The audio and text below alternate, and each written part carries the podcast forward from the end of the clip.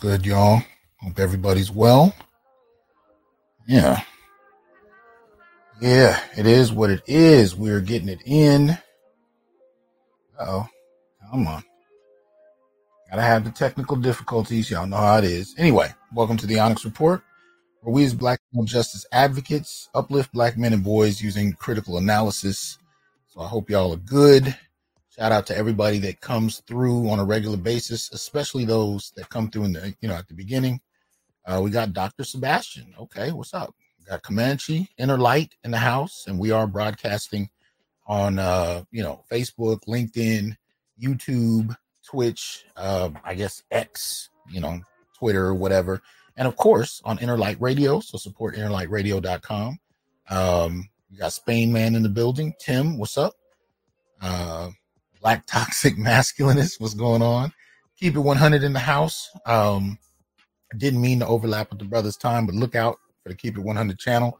Let him and check out when he's going to go up next. Subscribe so you'll be informed. What's up, Ron? We got Paul in the building. Amari, what's up? LA for Life. Donnie. Got Layman's Journal in the house. Y'all make sure you support Layman's Journal. Shout out to you. We got Eddie. We got Barry.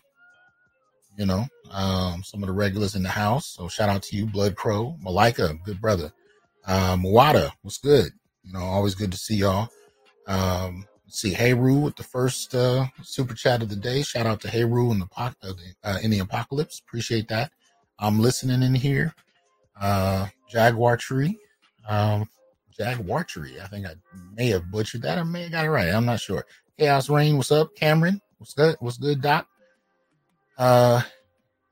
So we're in here close to 100 in the building so far across all those platforms. So please make sure that you have liked, shared, subscribed, joined, or donated to support the channel and/or I should say. So do all of those if you would, so that we can continue to bring you this independent Black male thought. So make sure you donate to support the channel. Cortez says, where can I find the stats on 70s domestic deletings?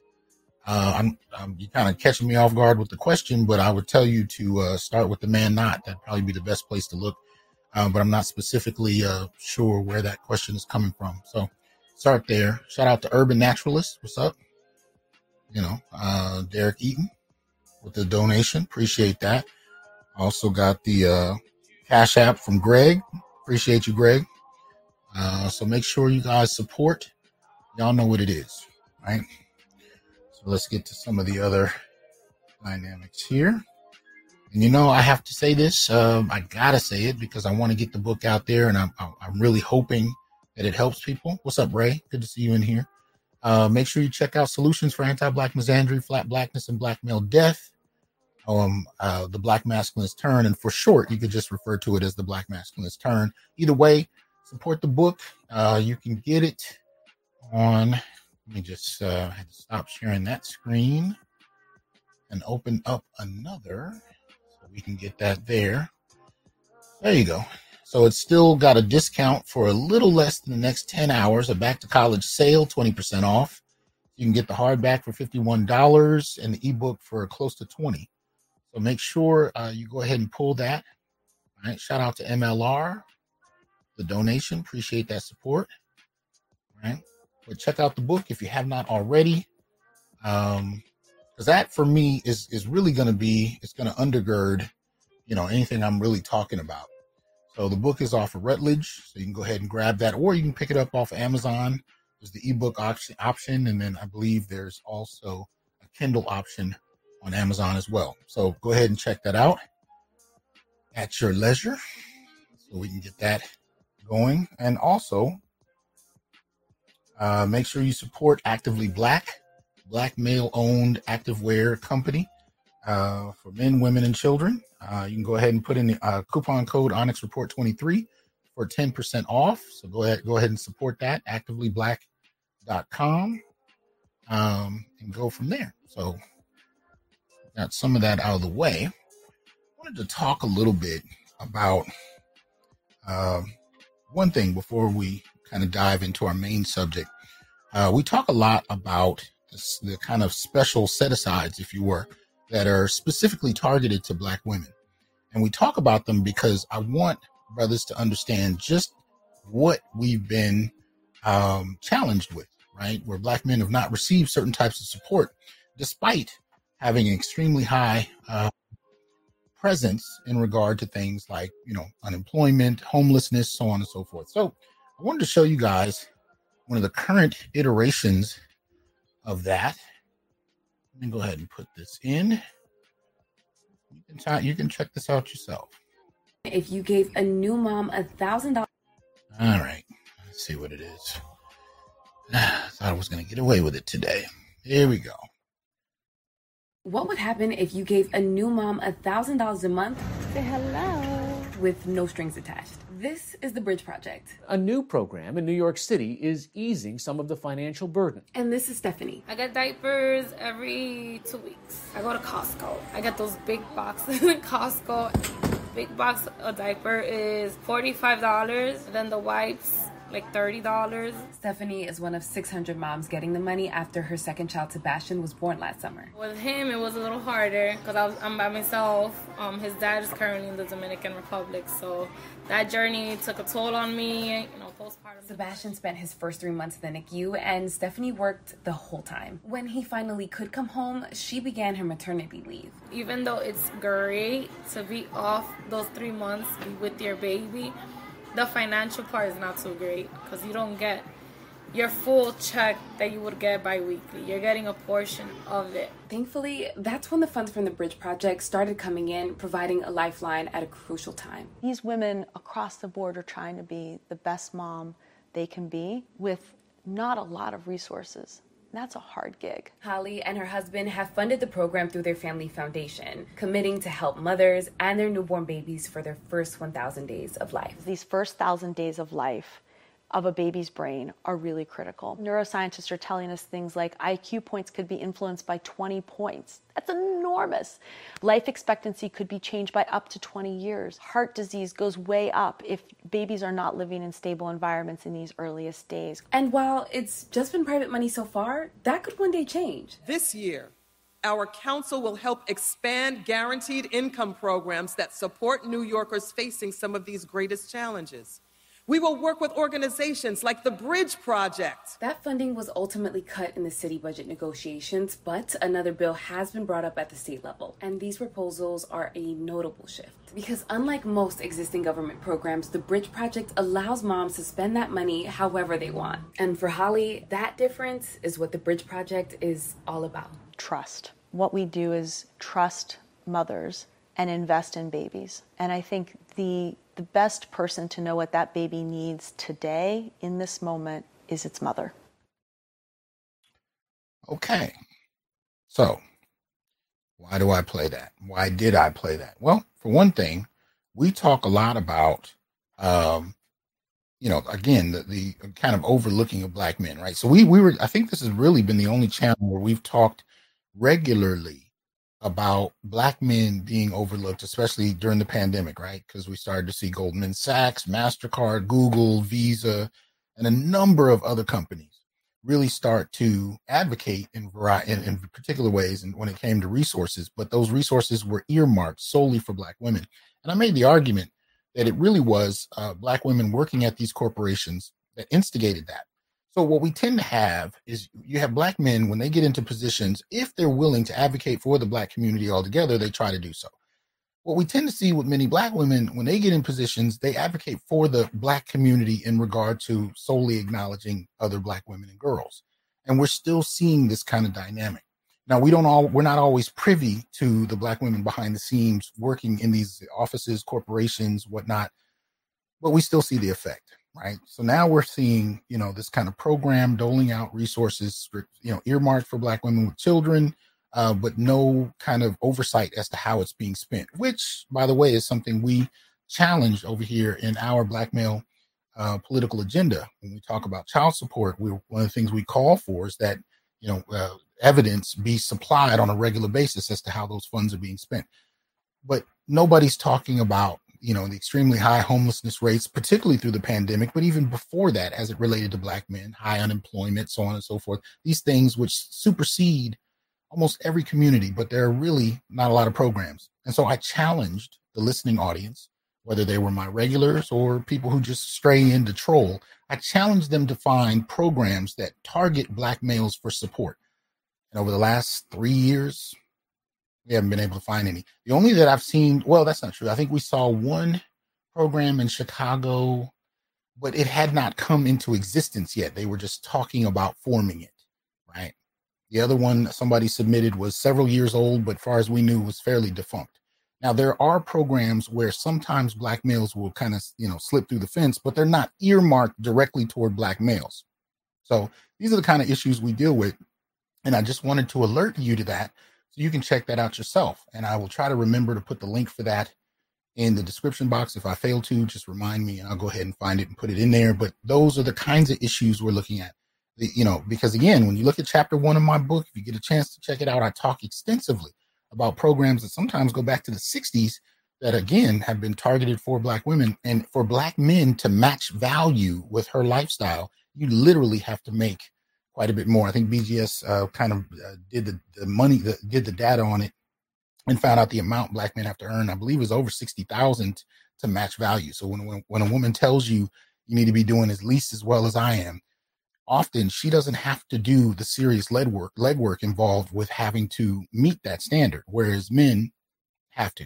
So it's a critical difference in the quality of life that we deal with. So just wanted to put that on your table.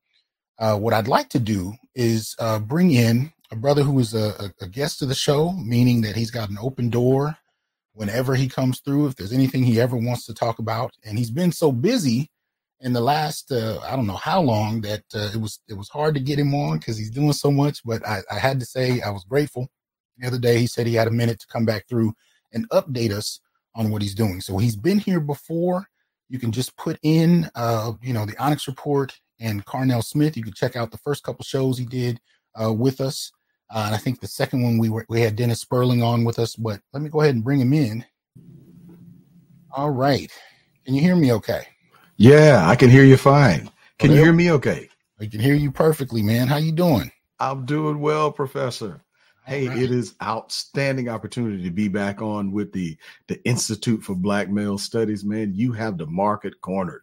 Hey, man. Well, we're trying to do what we can do. But again, you know, if people go back and watch that first episode, they'll find out just how much brothers like yourself and you in particular are pushing the boundaries. So if you would, introduce yourself, especially to those who are new to my show. Introduce yourself to them. Tell us what you've done, how you got into this work that you do.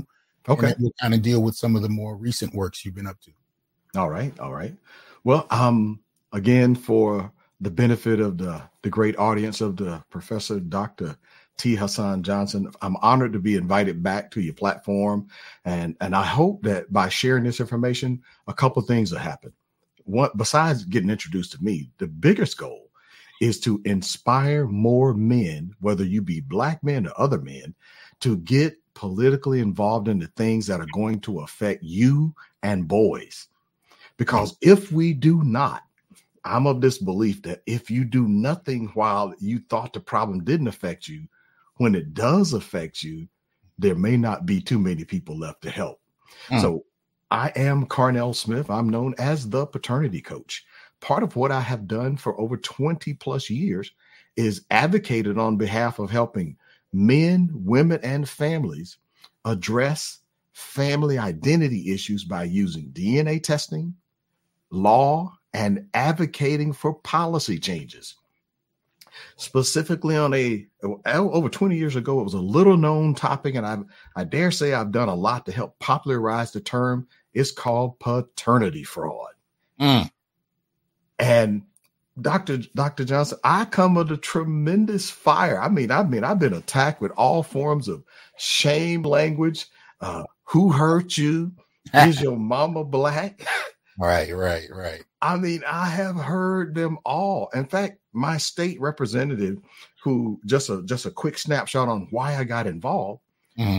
I had been supporting a child for 11 years based on the mother's verbal claim that the child was mine. And guess what? I'm not alone in doing that. But it took me 11 years, 2 DNA tests, a 5-year court battle to the United States Supreme Court to find out the child wasn't mine and that she actually got pregnant 6 weeks after I broke up with her. Wow. But did she tell that part? Did she even mention that it could be guy number 2? None of that came up, Dr. Johnson, until I sued her for fraud because she knowingly and willingly withheld material factual information from me. And say, what was that material fact?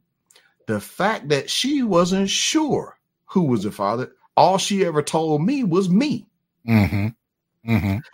And unfortunately for me, as well as for so many men, single and teen boys, and a slew of military men, is if you believe the mother's verbal claim and you take action based on her verbal claim, unverified, it can and will be used against you in family court and administrative hearings. So I had 2 meetings with the U.S. Supreme Court. I filed on constitutional grounds that since everyone, including me, believed that I was the biological father, once there was irrefutable, incontrovertible genetic proof that that was a pregnancy I did not commit. Wow. And look, and we can prove it because she accused my first DNA test. Oh, you must have got a fake test. We let her pick the second lab. Just look, just like with Kirk Franklin, you've seen this story. The mother denies the first test. So now the guy's got to go through additional expense, take another test. Yes. And lo and behold, now I end up with 2 tests proving this is a pregnancy that I've been framed for. I've been lied to. I've been snookered. I've been bamboozled. I've been straight up deceived. And this has cost me over $300,000. And I felt that it wasn't right. That is an injustice. Oh, and by the way, we asked this question, Dr. Johnson. After the truth is all out, we say, look, my family and I, we love the child and we would still like to continue to see the child, but I'm not willing to face pay or go to jail under paying under that court order. Never again am I willing to put money in your hands. However, we are still willing to spend money on her as long as we are able to be involved with her. The child's mother says, only if you pay for supervised visitation. I said, I'm out. Wow. But some good news came out of it. As throughout of all of that heartache, pain, me facing going to jail and prison, with a newborn at home who I have also DNA tested. After you've gone through one instance of this, take it from me, Dr. Johnson. I don't know a man I've ever come across in the past 23 years that if he's experienced it once, that he ever wants to go through that again. And today I'm going to shock your audience with a number of very famous Black men who somebody said he did it and DNA says he didn't. So what's good that has happened? I got legislation passed And I won my case using a law that I co-wrote with my state lawmakers. And listen to the level of support that we got. In the House of Representatives in the state of Georgia, we got 163-0 to vote in favor of my bill. Wow. And in the Senate, I got 45-5 to vote in favor of the bill. I already had the governor's support, because a year prior to that, the governor told me there was nothing he could do unless legislation comes across his desk. Wow. I said, listen, no problem, Honorable Governor Roy Barnes, I'll be back. And in 2 legislative sessions, I came back, went to court using that law, and I won, only under a very onerous condition. The judge only agreed to let me go, waive all future child support, erase all past child support.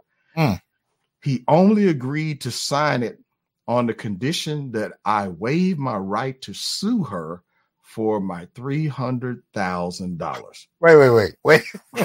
Wait. Let me handle some house business, because I need you to go ahead. Back to that. So you're going to have me in here cussing quick, boy. Trust me, I don't cuss, and I wanted to. Shout out to Leon for the support. Appreciate you buying the book. And, of course, shout out to Mississippi Delta Guy for the support, the generous contribution. Much appreciated. Thank you for that. Wait a minute. Yeah, that's shocking all, isn't it? That is some, in the words of a very famous radio station person, you said, that's some fraggle bull. It really is. For them to go out of their way to protect her from something she actually did. This is not like you're bullying her. She was actually using the law to bully you. Yes. And I want to go back to something else you said just very briefly. You talked about how you and your family were willing to still engage the child, even though you knew that was not your child. I want people to understand the sacrifice of that. I mean, there's no question whatsoever that had that been allowed, had you been able to do that, you would have served as a father figure regardless. So I actually 2 things. I felt she needed to be introduced to her biological father, because I know what it's like to be a dad as a black man with a court order in your hand trying to see your kids. See that? You get practically no enforcement on parenting time. Right. Oh, but be 31 days late on a payment, loss of passport, loss of driver's license, seizure of your checking, savings, money market, your cash management account. We're talking swift punitive action. Look, you'll be driving to work and your license been suspended. Right. Yeah. Now tell me, I know we can't legislate love for another human being. But should the courts be in the business of actively supporting fraud against another party that's been deceived? Exactly. And look, provably deceived. Right. And the reason I call it paternity fraud. But wait a minute. Just real quick. What I wanted to highlight and what you were willing to do, though, is that even though you were saying I shouldn't be financially responsible if I'm not the biological father, but our family would like to be involved with the child. Yes. What's critical that I don't want people to overlook about that is that's still a hell of a sacrifice that's easy to dismiss in conversation. But when you imagine, let's just take the first 18 years of being willing to be a father figure and a family to a child that's not biologically tied to you, a lot of people would underestimate what kind of commitment that really is. And you don't really understand it until you've either mentored or raised a child to know that what you were offering was actually quite substantial. Even just in that, I'm not denying anything else beyond that, but I just wanted to take that moment to just point that out. That's still a hell of a sacrifice that you were willing to make that I think could get easily swept under the rug. And I just wanted to put that on the table, but please continue. That's fair. That is more than fair that you highlight the attention to that. And over the 20 plus years that I've actually provided, DNA services for people, on some occasions, you got the guy who has had an extended relationship with the child. Yeah. Still desires to have a relationship with the child, but on the word of the mother, Yeah. She says no, that's it. Mm-hmm. Look, as I'm sure your audience knows what it's like to be the dad for a kid. And many of them believe they have the right to see the kid just because they pay child support. They are stunned and shocked to find out they have to go through a few more hoops in order to be recognized as a parent with parenting time. Mm-hmm. Just because you sign a document or a piece of paper saying that, hey, I am that baby's pappy, that does not get you to parenting time in many of the U.S. states. It gets you to the commitment to have money taken if you don't willingly surrender it. It's pay or go to jail. Mm. So listen, I support what Miss Delta guy says about getting that DNA test now. Yeah. Hey, after a 5-year fight to the United States Supreme Court, here's Carnell Smith's warning. Now hear this. Mm. Do not, under any circumstances, rely just on the verbal assurances and reputations of anybody's daughter saying you the father. Mm. You need independent DNA verification so that you can make a fully informed decision about what the truth is and what the facts are. Mm. Look, baby mamas lie. Sometime alleged daddies lie. Mm. The DNA does not lie. Get it. Look, not just, might blow up. Yeah, real talk. And not just, Kirk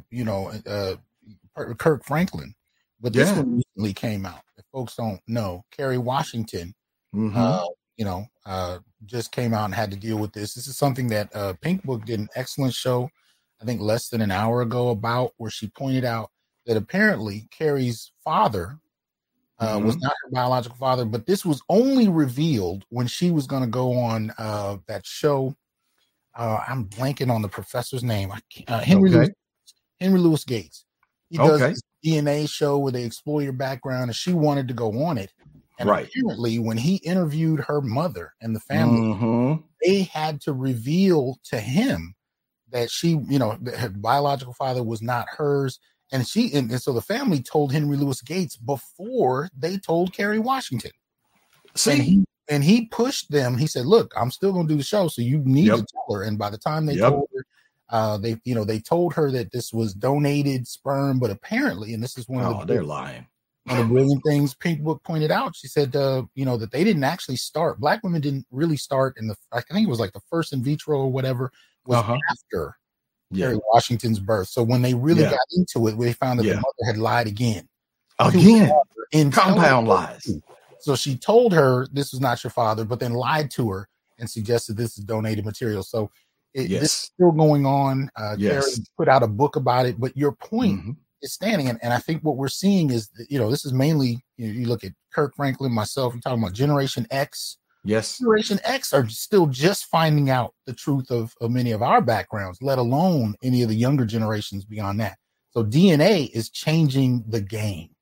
Absolutely. In fact, do you know that one of the main reasons that DNA hit the primetime stage to be used in proving paternity is because of a black woman using it in the 80s. Mm. Think about that for a second. Okay. And I got a chance to meet her. And as soon as I can get my information on my phone about her name, I'm going to reveal that to you. Okay. And I got a chance to meet her, and I tracked that lady down and thanked her because her using DNA as a means of narrowing the field to a person to prove paternity helped also open the door for being able to use DNA in family court to disprove paternity. Mm. Prior to that, Dr. Johnson, the use of ABO blood type testing was used, but it was quite accurate when it came to excluding a guy, but not if you had similar blood types, because, with the, I don't know, basically what, 5-6 groups of blood types that you get a couple of men who have the same blood type, you really find yourself needing to do more in-depth testing to eliminate somebody. Oh, nothing has been proven to be more accurate in identifying 1 out of 4 billion, 10 billion, 100 billion than the deoxyribonucleic acid, aka DNA. So listen, how prevalent is the issue? So I got a couple of slides that I used from my presentation in Atlanta at the Black Male Spear Conclave 3.0, hosted by Mamia, Obsidian Ali, and a host of other great brothers there. They did quite a awesome bang up show toward empowering, uplifting, educating, motivating on Black men on various topics, including their health, how to utilize science, technology, engineering, and math as a blue ocean to raise their standard of income. Because if you can raise your money up, you can raise your means and access to do a lot of other things out. Because if you're not celebrated in the United States as a man who wants to have a wife and a family, and I mean, let me qualify that, a wife who will get on your program. You can't have a battle in the kingdom with two people trying to sit on the king's seat. There's room for one on the king's seat. As often has been stated, a king can elevate a poor girl and raise her up to queen status, but their queens don't raise up nobody. All right. Patrice O'Neal. Yep. All right. So with that fact being, being shared, let me drop a couple of slides on here. And I want to show you something that here it is 20 plus years later. I mind you, I don't have to do this anymore because I'm out. I've been out since February the 6th, 2003. So that day that you can hear, I remember this like a birthday, man. I was like, that was the day I said, free at last. And there's some things I could say that could rhyme with that. But I had a very strong position after I left that courtroom. And I got practically everything I wanted except for ability to sue her. Listen to this last slap in the face. And the judge says, and if I didn't like that option, I could start all over again. Oh, I was like, heck to the no. Wow. 5 years in. No way am I gonna go do this again. Wow. But let me share real quick. If you need to take a quick commercial break, I only got a couple slides. No, so I think like. Well, this is part of what I believe that if we as the community at large, we would inform men and boys why it is disastrous for them to just rely on a verbal claim. Listen. All of the clients I've ever come across, including NFL football players, men in all branches of armed forces, if they relied on the wife's claim or the girlfriend's claim, the fiance's claim that he was the dad, one of the first things that the mother would say, well, Your Honor, hey, he could have got a test. Yeah, right. But you didn't tell him there was 21 other guys that could be the baby's daddy. Ooh. And that right there is not an extreme case. That's a case I found without looking that one woman had to test 22 guys before the biological father was identified. I'm going to say she had herself a darn good time during the window of conception. Let me just, while you get your slides prepared, let me just say this to people. My son, as my listeners know, just started college. So we have these conversations. And I tell them, so when you're dealing with sex, there's a before, there's a during, and there's an after we got to talk about. The before is one, to make sure you get written consent. I like the football players teams do college football, and the coaches are telling them their athletes get written consent. During, wear a strap during the act of, and if you hear her change her mind or anything, any such measure, stop immediately. And the afterwards is exactly as Carnell was talking about. If there is a question of pregnancy, I want you to follow everything this brother says to the letter. But this is how cautious we need to be, and how cautious we need to make sure our mentees and our sons are, even grandsons, about what they're navigating. And truthfully, some of us, if you're not completely out the game, because I'm going to tell you my biggest nightmare right now is, my son is out. I'm an empty nester and having someone knock on my door talking about this is yours. I'm not doing it. I'm not going there. So Anyway, that said, let me go ahead and pull these slides up and you walk us through. Okay. All right. Yeah. So is it paternity fraud when 30% of the men and boys who get tested each year, since I've been tracing this from about 1997 up to now, turn out to not be the dads? Wow. Now, let's put some numbers to that. See, because of the popularization of many court shows, Maury Povich, Springer, and all of those. Now, while there may be some comedic value and entertainment value associated with them shows, listen, that is some real stuff when you see women get on a show and swear it can't be nobody else. Right. And listen, these women will look with a straight face and say, it can't be nobody else but my husband. Mm-hmm. I imagine that she got her fingers crossed behind her back. And as long as her fingers crossed, she is impervious to any consequences of lying, right? Mm-hmm. Now, put some numbers to that. About almost 500,000 men and boys are getting tested per year. That has increased from as low as 110,000 a year to getting up to almost 500,000 per year. And this data is tracked by the American Association of Blood Banks, is the accrediting body for the genetic labs that do legal parentage testing. And speaking also as one who has provided those services for maternity, paternity, and immigration services, one of the ways that they intercept people trying to commit immigration fraud is using DNA testing. So now, put numbers to this, 110,000 plus or more a year for 20 years. That's over 2 million men and boys. And here's what we can't find, Dr. Johnson. We can't find where all of those men got out of it, meaning had the case dropped. You know what most of them hear? They hear these words that I heard in court. The judge said, it's your fault that you didn't get tested sooner.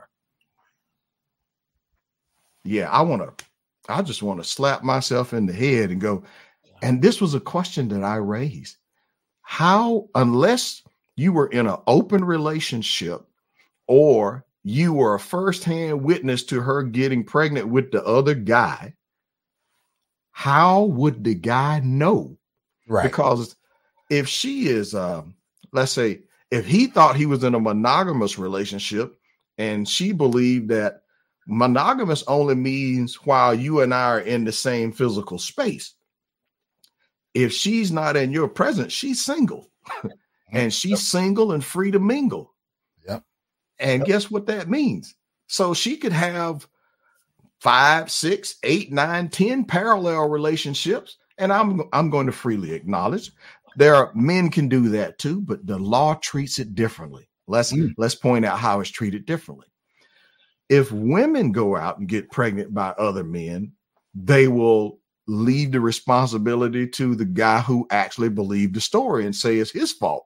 He didn't find out sooner. Mm-hmm. But if a woman brings home the wrong baby from the hospital because somebody swapped babies on her, oh man, they'll move heaven and earth. Hospitals get sued. People get fired. That led to ID bracelets and genetic matching being done on the birth ward. They started putting security systems on the nursery ward in hospitals because people were walking in there shopping for babies. Wow. So what am I getting at here, Dr. Johnson? Biology matters when it comes to the right mom being associated with the baby. But biology is deemed irrelevant if a teen male or a adult man takes the mother's word and he signs a document admitting to paternity, this can and will be used against him. So to me, 1 out of 3 people getting tested is a clear indication. If I were, since I'm involved with data analytics, I say this is a great sign. We should do some more testing to get a more accurate data sample. Right. And you've done statistics there, Professor. I mean, that would be a representative sample. I mean, gosh, 1 out of 3. Do we have a problem here? Exactly. Well, look at this. Well, Look at these people. Every last person on their screen has been accused of being the father. Morris Chestnut, Idris Elba, Flo Rida, Rick Ross, Chris Rock, Tiger Woods, 50 Cent, Michael Jordan, client of mine, Gerald Thompson, good friend that I met, Carnell Alexander from Michigan. Look, he could not have even caused the pregnancy. And the woman finally admitted on camera, well, she had to put her name down in order to get her welfare benefits. Mm-hmm. And she was not prosecuted for welfare fraud. Now, and was this, he looks familiar. Was this the case where he had never met her before? No. He had met her, but when she put his name down as the father, he was incarcerated. Okay. Now, listen to this. How is it that the court and the child support enforcement agency say they can't find you when you are already in state custody? This is one of the easiest dudes to find on the planet if you were looking for him. Mm-hmm. Let me qualify that.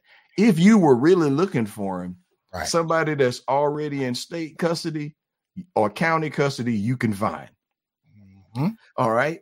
You see this guy right here. I happen to know him, Carnell Smith, the founder of Citizens Against Paternity Fraud. That was the advocacy group. See this gentleman right here. This is Michael Baisden, the bad boy of radio, multi-five or six-time best-selling author. Many of his books have been converted to movies and plays, etc. Mm-hmm. And I met Michael while I was lobbying for legislation to be changed in New Jersey and Pennsylvania. Mm-hmm.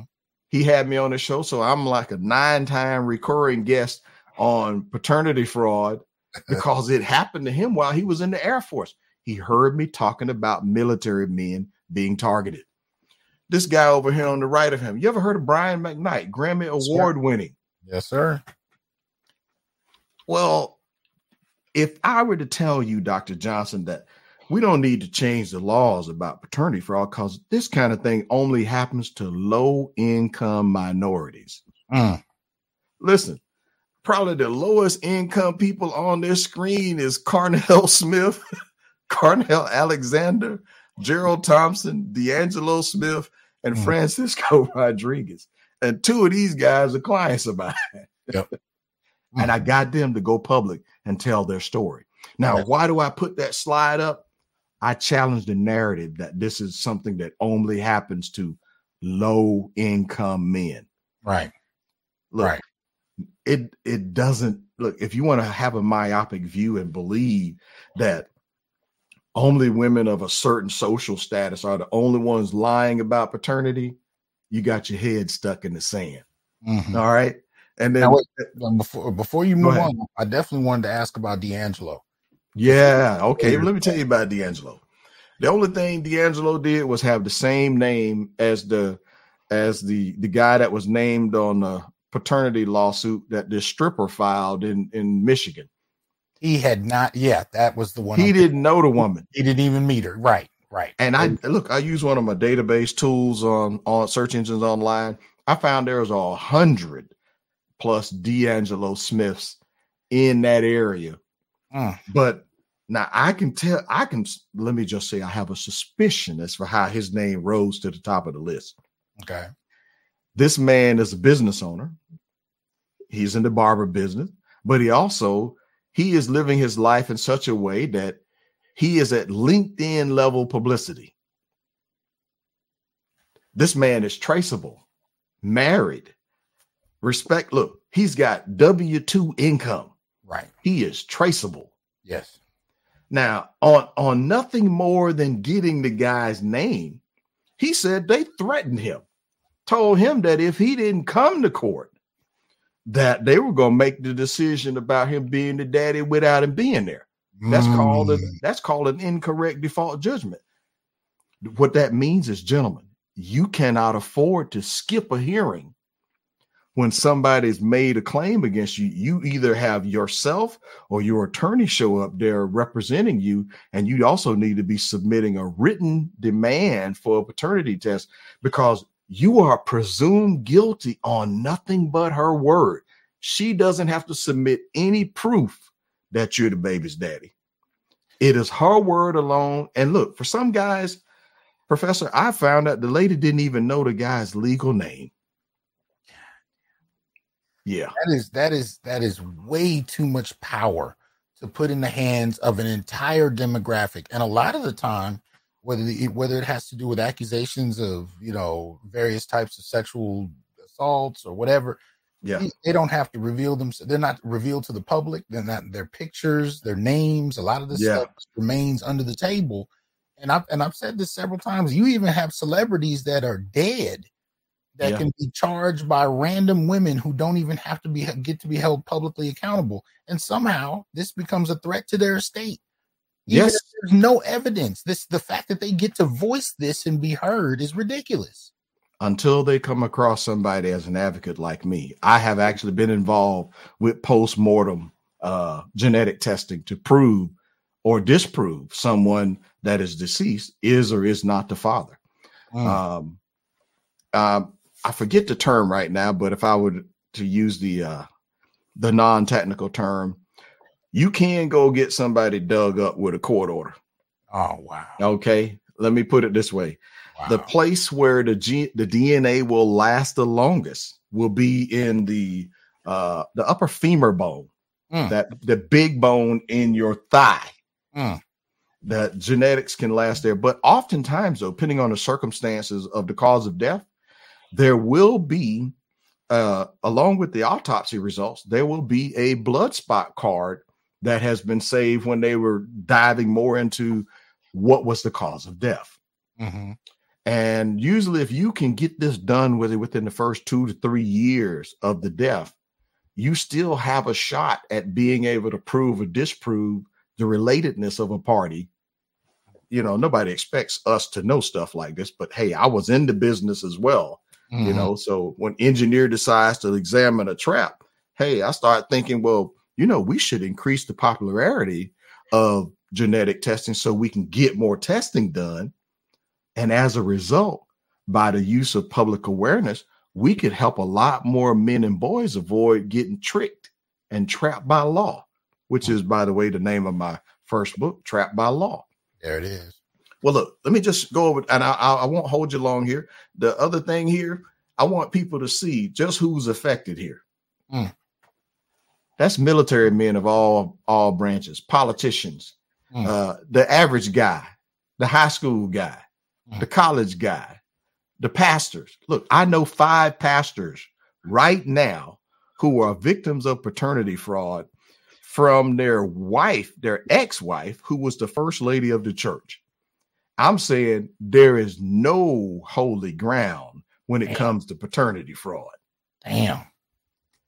So look, rich man, poor man, doctor, thief, she'll steal from you. It won't matter.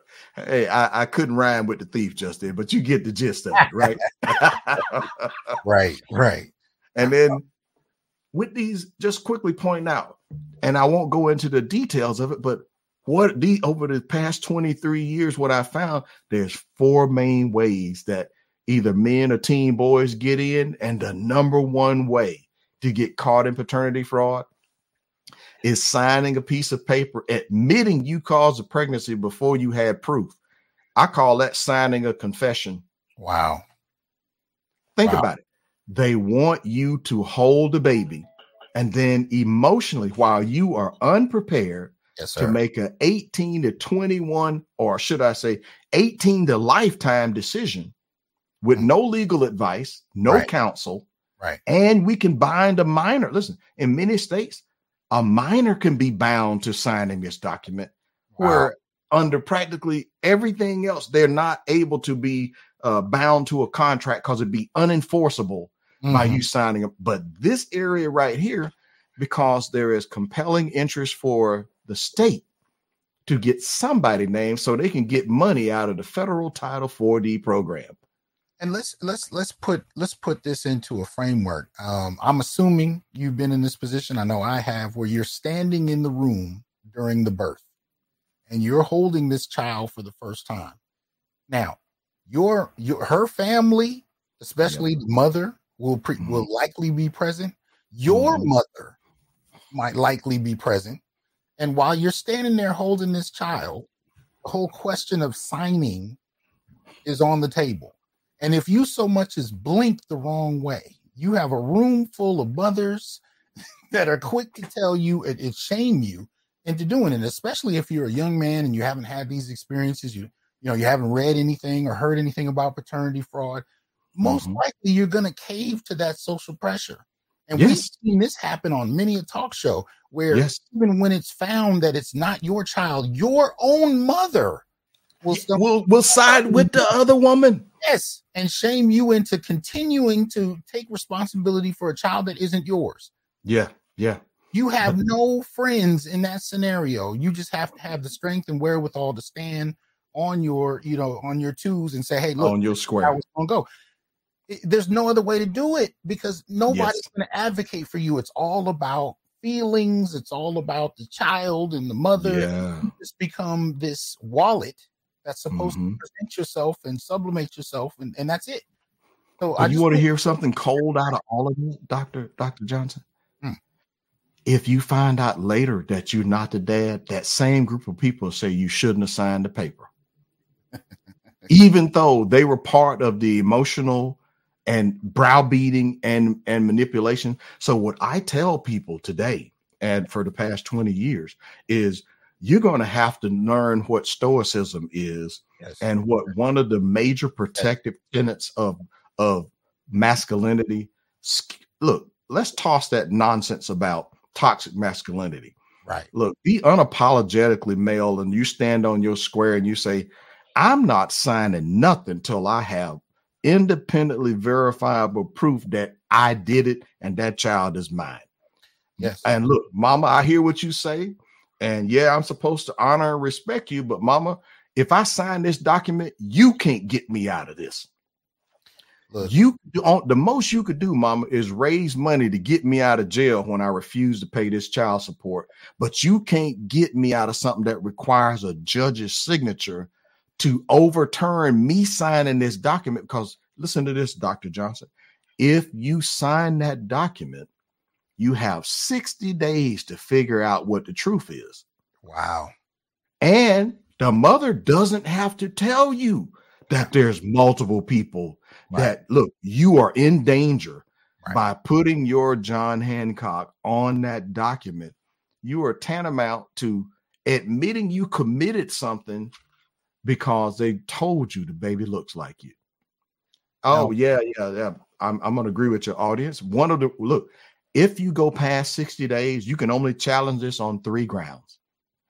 You can only challenge it based on duress, fraud, or material mistake of fact.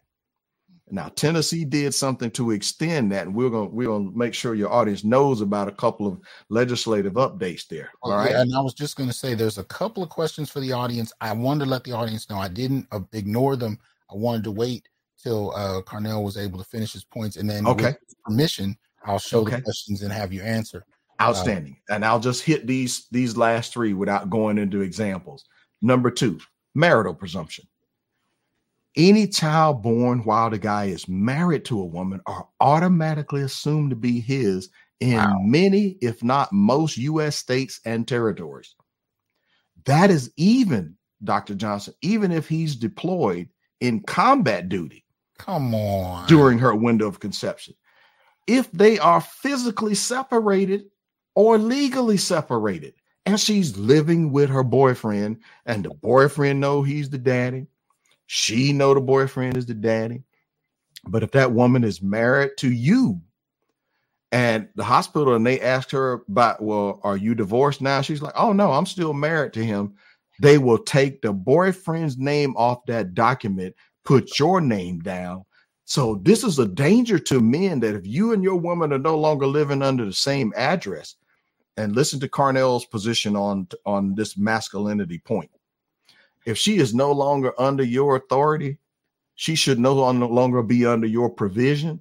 And she is a financial risk to you because if she's out there in them streets and she's doing what grown folks do, she won't necessarily have to accept responsibility for the conduct of her action because the marital presumption will be used against you. Think about that. If you as a black man, you were like, wait a minute, this baby half white, half part Chinese or part Hispanic. Everybody in the delivery room could say, wait a minute, sir. Mm-hmm. There, look, Stevie Wonder and Ray Charles could tell this ain't your baby. They'll still put your name on the document. Number three. Wait a minute, y'all. Now, if you never heard of Carnell or you didn't see the last time I had him on the show, the last two times, now you see why this is a big deal. Every time this brother comes through, get your notepads, take notes on every detail possible, and then go find whatever other lectures he's given and watch those too. This brother might save your life. So yeah. I'm advocating. Look, I'm unapologetic in advocating for men and boys because I've seen a young man drop out of college because the child support agency harassed him so much so that he gave up a full ride 4-year scholarship playing football. And he was doing well academically from what I heard. And listen to this. He drops out of school. Someone persuades him to get a paternity test. And then he finds out the kid is not his. So he goes and tries to go back and get back into college. And guess what? He can't get. Yeah, that scholarship, huh? He lost that scholarship because he voluntarily walked away from it. That's the way they're treated. Then he tried to sue the child support agency and the family courts, but they have somewhat of a qualified immunity because they didn't do nothing illegal. The state law allows them to do what they did. And really, truthfully, the child's mother lied to them.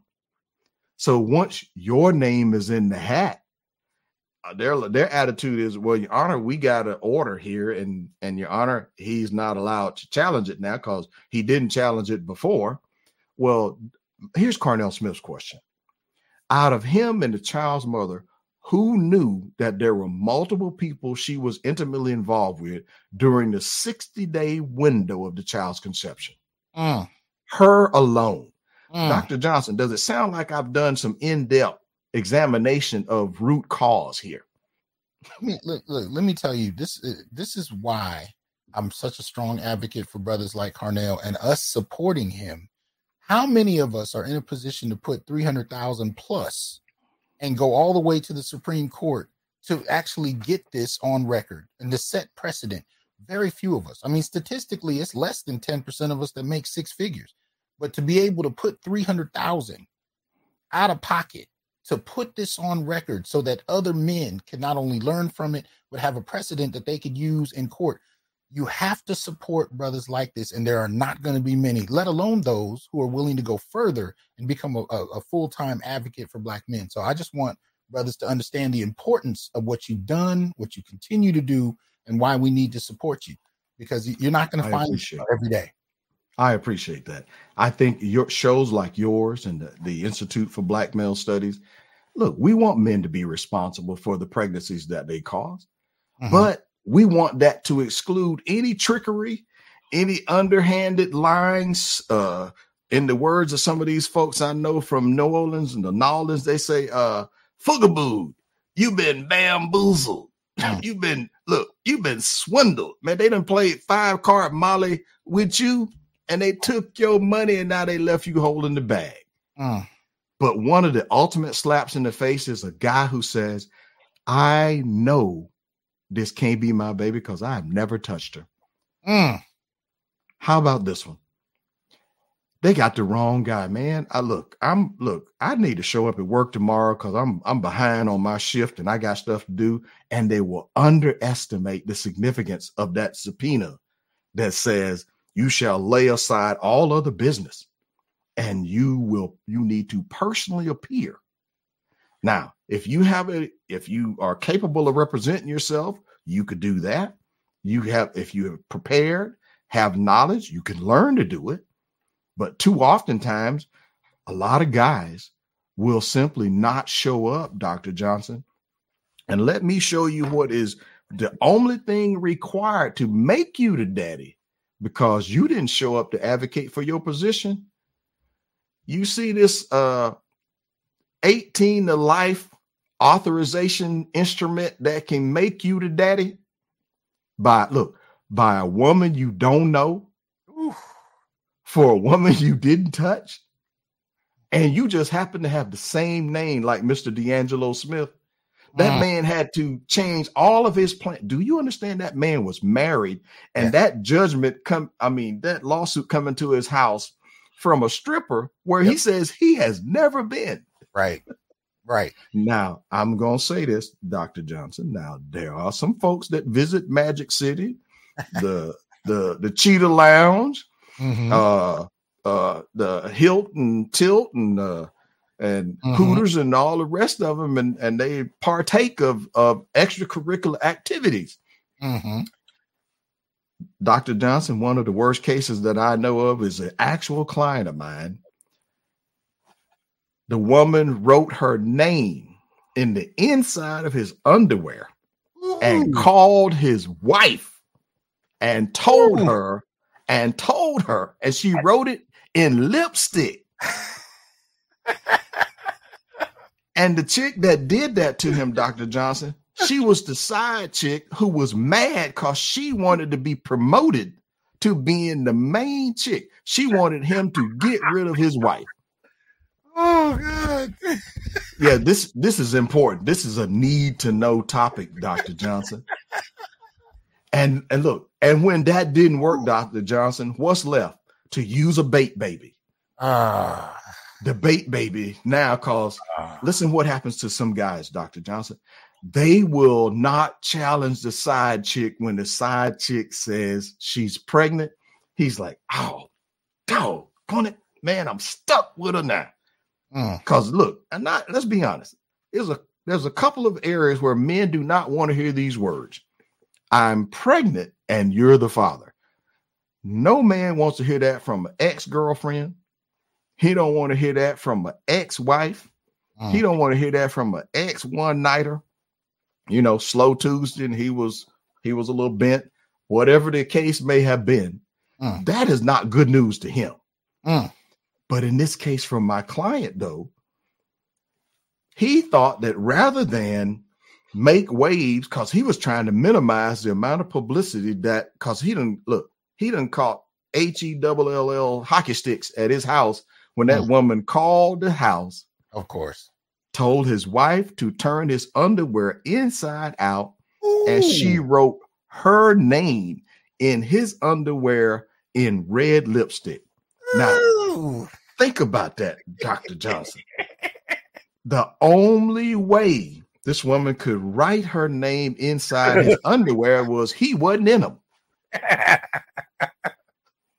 So he has done some wrong, right? And I'm not trying to prosecute the brother, but eventually he decided to at least, toughen up and get his gonads back. Okay. He decided that, well, dang it, if I'm gonna be stuck paying 18 years or more, I think he heard me on a radio station in local Atlanta, and he decided I'm better off knowing for sure. That's right. So we do the paternity test. Guess whose baby is not his baby? Uh-oh. The side chick's baby is not even, and what amazes me are the number of guys who he expect the side chick to be faithful to him while he is being unfaithful to his wife. Can we say this is an unreasonable expectation? Oh my God, man. Last but not least, Mr. D'Angelo Smith was tagged on the basis of mistaken identity. You can be guilty on nothing more than having the same name as the guy that's on that paternity lawsuit.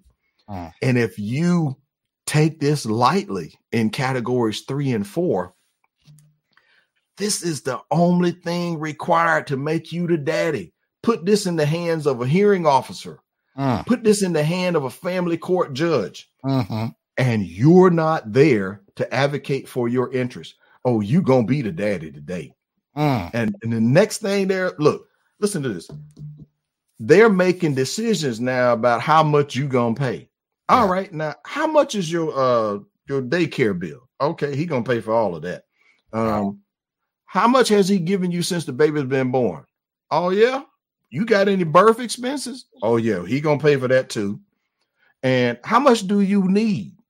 Well, Your Honor, I think about 1,800 to do. Let's round that off to 2,400. Listen, because you want to know what? How does this bother men? Look at this.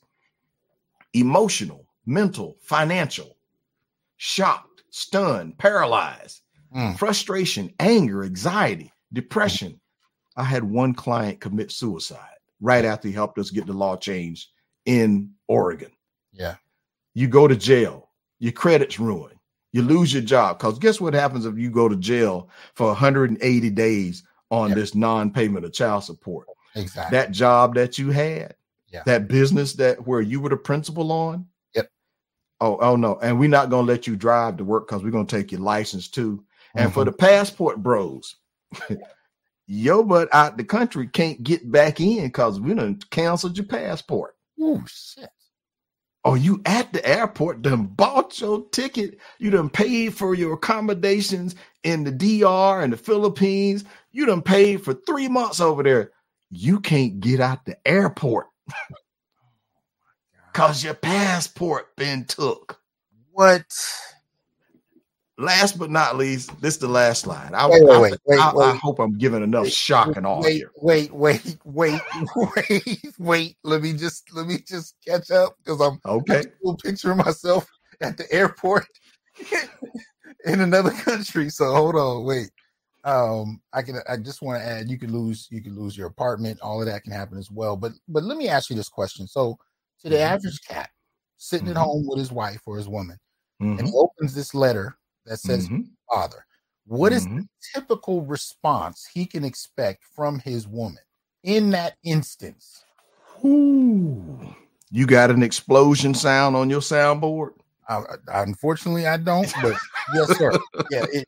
Yeah. I can tell you what, more than likely, she is about to go lunar region, go off.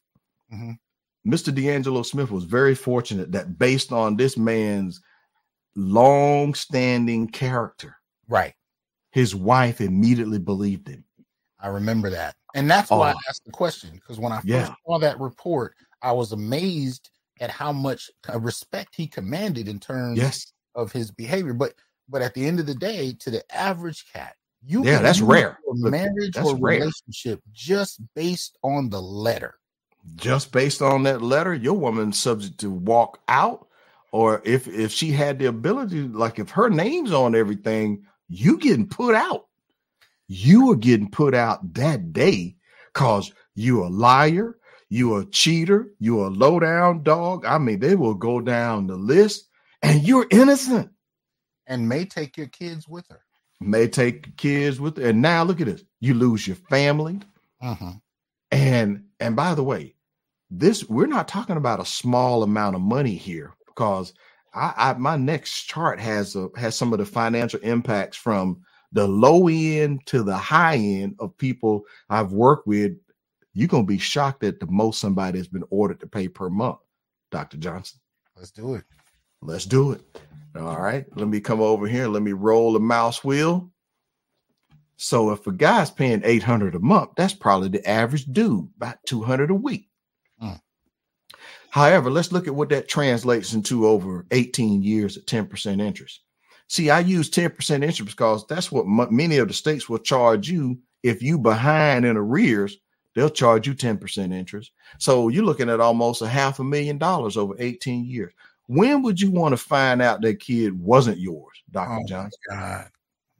At 18 years, when you thinking you making your last payment, you telling the kid, look, I need you to tell your mama, this the last payment she going to ever get out of me. She can kick rocks. After this, I'm going to go put some money down. I'm going to get me one of them cars at the bottom of the screen. I'm going to throw myself a get out of jail party. Kid comes back, Dr. Johnson says, my mama asked me to see what the look on your face is when I tell you, you ain't my daddy. Oh shit! Yeah, you want to talk about a kick in the nads, dude.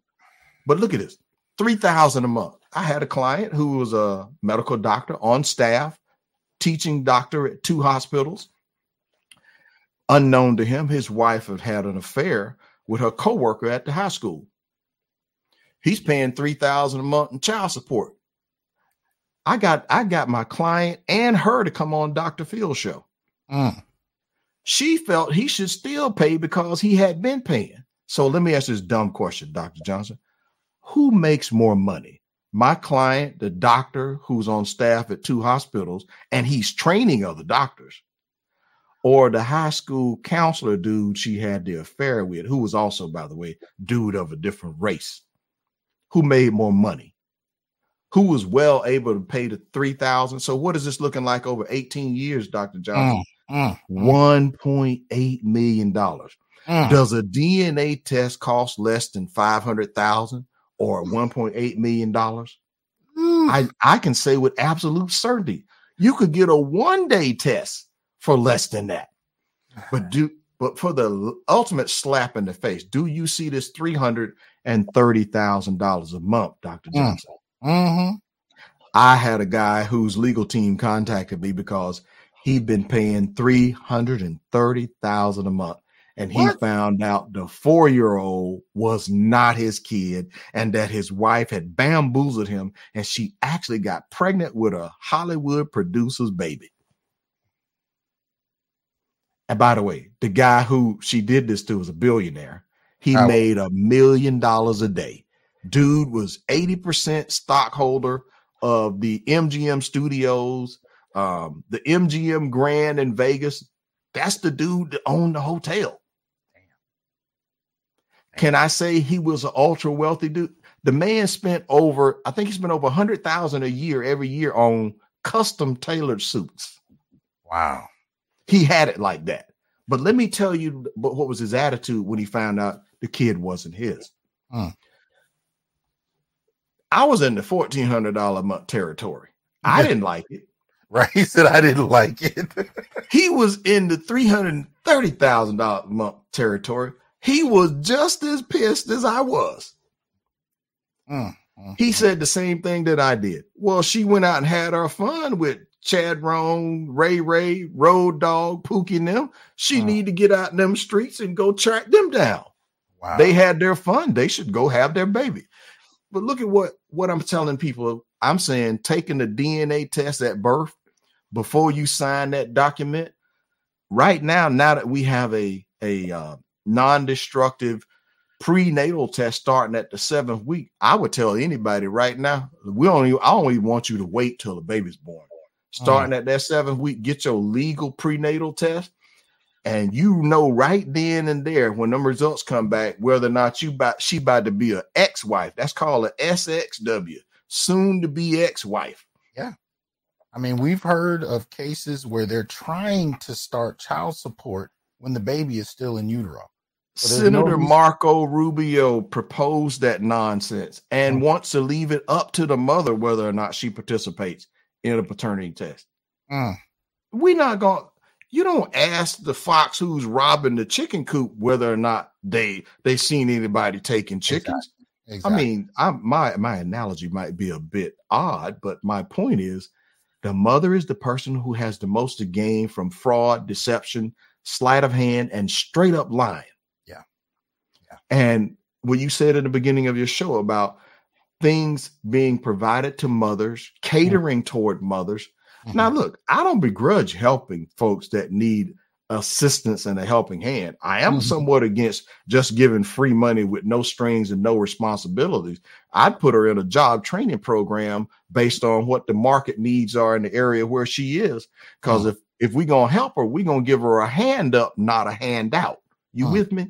That's right. We're going to empower her so she can get a job where she can take care of herself while she also helps track down Chad Rome, Pookie, Ray Ray, the rest of them, whoever she's involved with. Because if the man is going to lose $173 million when he could have bought a mansion, a yacht, Maserati, Lamborghini, Bugatti, Ferrari, Maybach, Porsche, a souped up Corvette, and a BMW i8, with $173 million, he could have got all of that, Dr. Johnson. Wow.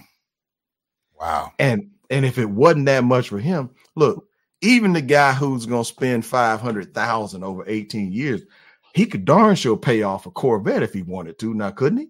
Oh, my goodness. Yeah. So when would it be best for him to know if the kid was his? Before he surrendered any money. Right. That's my point. Well, right. Look, I'm going to stop sharing right there, and we can get into what the legislative changes that have been proposed, what some people think has happened. I'll tackle your question, sir. I think I'm ready. Well, let me just put a couple things out there before we go there. Now, according to, this is from one of the pieces I've written on Black men. You know, as far as child support is concerned, 20% of the people in this system shouldn't even be in there. And I'm reading a quote because they're too poor, says David J. Pate, associate professor of social work at University of Wisconsin, Milwaukee. Said those $10,000 or even $20,000 a year earners, the government, according to Pate, is owed $115 billion in past child support. But 70% of that money is owed by Americans who make less than $10,000 a year. Yeah, I know how that's done. Yeah. That look, if you were to pull up the tax earning records for these guys, let's assume they had W-2 income, meaning a traceable job, right? Right, right. Some of these guys are being charged with child support that's in excess of what his gross earnings were for a calendar year. Yes. And what I've tried to explain to some women's groups, like, let me explain to you ladies about the child support. You don't just get to go pull a number out of the sky and say, well, he should have to pay me $1,800, $2,000 a month. Listen, I've approached him with this radical common sense question. Was he making that kind of money when you met him to where he could just drop $2,000 on you and it not affect his life? Right. Oh no, but that's how I feel. I should be able to go put the baby in some Oshkosh bagosh and some, if I want the baby to have some Air Jordans or some Nikes. I mean, they want to spend ridiculous amounts of money, some of them, on stuff that the baby will never get any material use out of it. Well, and we also know that in those extreme cases, most particularly, that money is not going to the child in any realistic way. This is backdoor. This is backdoor money. This is mother support. Absolutely. Absolutely. Now, the other thing I wanted to kind of present to you, and I think we briefly talked a little bit about this before we came to the show today, is the Black male political agenda. Yes. The 17th agenda. And this was created by those who are watching this show. We created this in the last couple of years.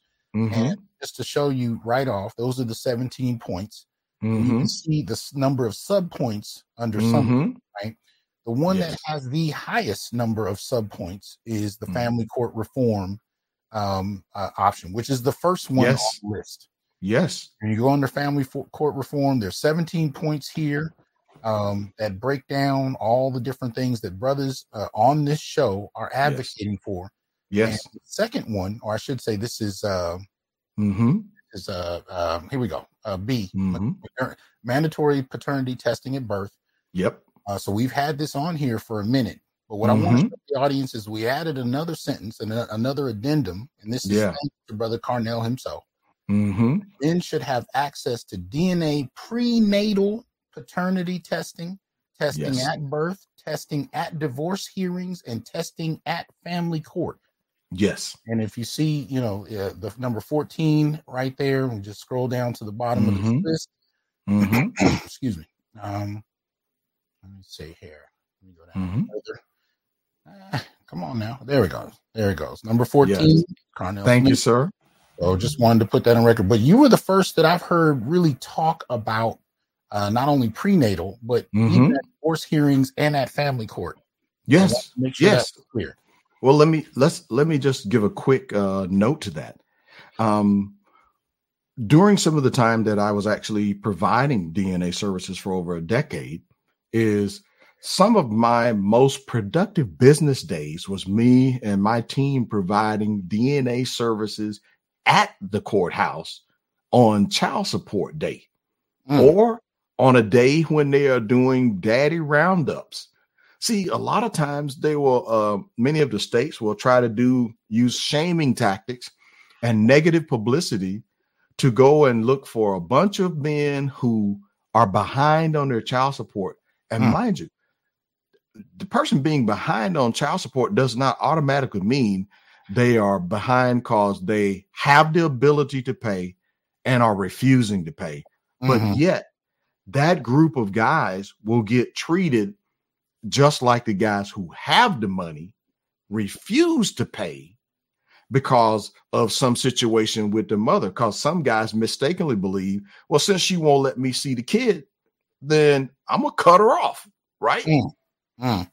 Problem with that, Dr. Johnson, is that legal court order is binding and enforceable to the barrel of a gun with handcuffs. They show up at your door because there's been a bench warrant and an arrest warrant put out for your arrest for child abandonment. They say you are a neglectful, low down, shift law, no good dude. And what we need to do now is we're going to, under threat of loss of liberty, you're going to come before a judge now, and we're going to determine how much time you're going to spend in our care and custody. Wow. We got 3 meals in the cot. Do you know that, Dr. Johnson, you could be facing doing 180 days because you don't have the ability to make that total payment? They will say this to you. Well, look, we're not really locking you up for not paying the child support, because see, that would sound like peonage, you know, this slavery type position, right? We're putting you in jail for your refusal to obey the court order. You're going to jail for contempt. Wow. See, the powers of contempt in family court are so broad that unless there's statutory law that can limit the discretion of that judge, do you know you could do 20 years in jail on a contempt motion? Damn. But it gets worse. Once you exceed $2,501 in arrears, you can also be charged with a third-degree felony of child abandonment. Dr. Johnson, as a person who has security clearance and working in a high trust position, what does it do to a person's employability? Oh, come on. To get convicted of a felony. It's a wrap. Yeah. And even if your family passes the hat round and gets enough money to get you out, that felony goes on your record. And a lot of employers do not care for the rhyme or the reason of why you got a felony. The fact that you got one is over. Boom. Employability gone. And by the way, you think that, okay, well, while I'm trying to get my life together and see, can I do something about getting this felony expunged off my record? You will find that they will not reduce the child support because they'll say it's your fault that you got charged and convicted of that felony. Now, in my mind, there should be a evaluation hearing to see if the reason you're behind, like during COVID for some people, right? They lost their jobs because their entire vertical market industry was affected. Exactly. They can't get a job in their town, in their skill specialty, anywhere. But when those what was those financial checks that were sent out? These guys lost their entire check. They got their employment check seized. Dr. Johnson, I come across, men of all races that were economically affected by things like COVID, job layoffs, the market, jobs rolled out the country, whatever the cause. And what I'm getting at is these people were not deliberately underemployed or unemployed. They were victims of the market they were in, where the number of positions for what their skill sets were. Like, think about it. In Atlanta, if you were a auto worker, when those auto plants closed, unless you were willing to relocate to another area in the United States or wait until some places here in Georgia where Toyota, Kia, and several of the other the imports figured out they would do a whole lot better building the cars here than shipping the cars from their foreign country and getting hit with all of those tariffs. You know, we're not supposed to know all this kind of stuff, right? Mm.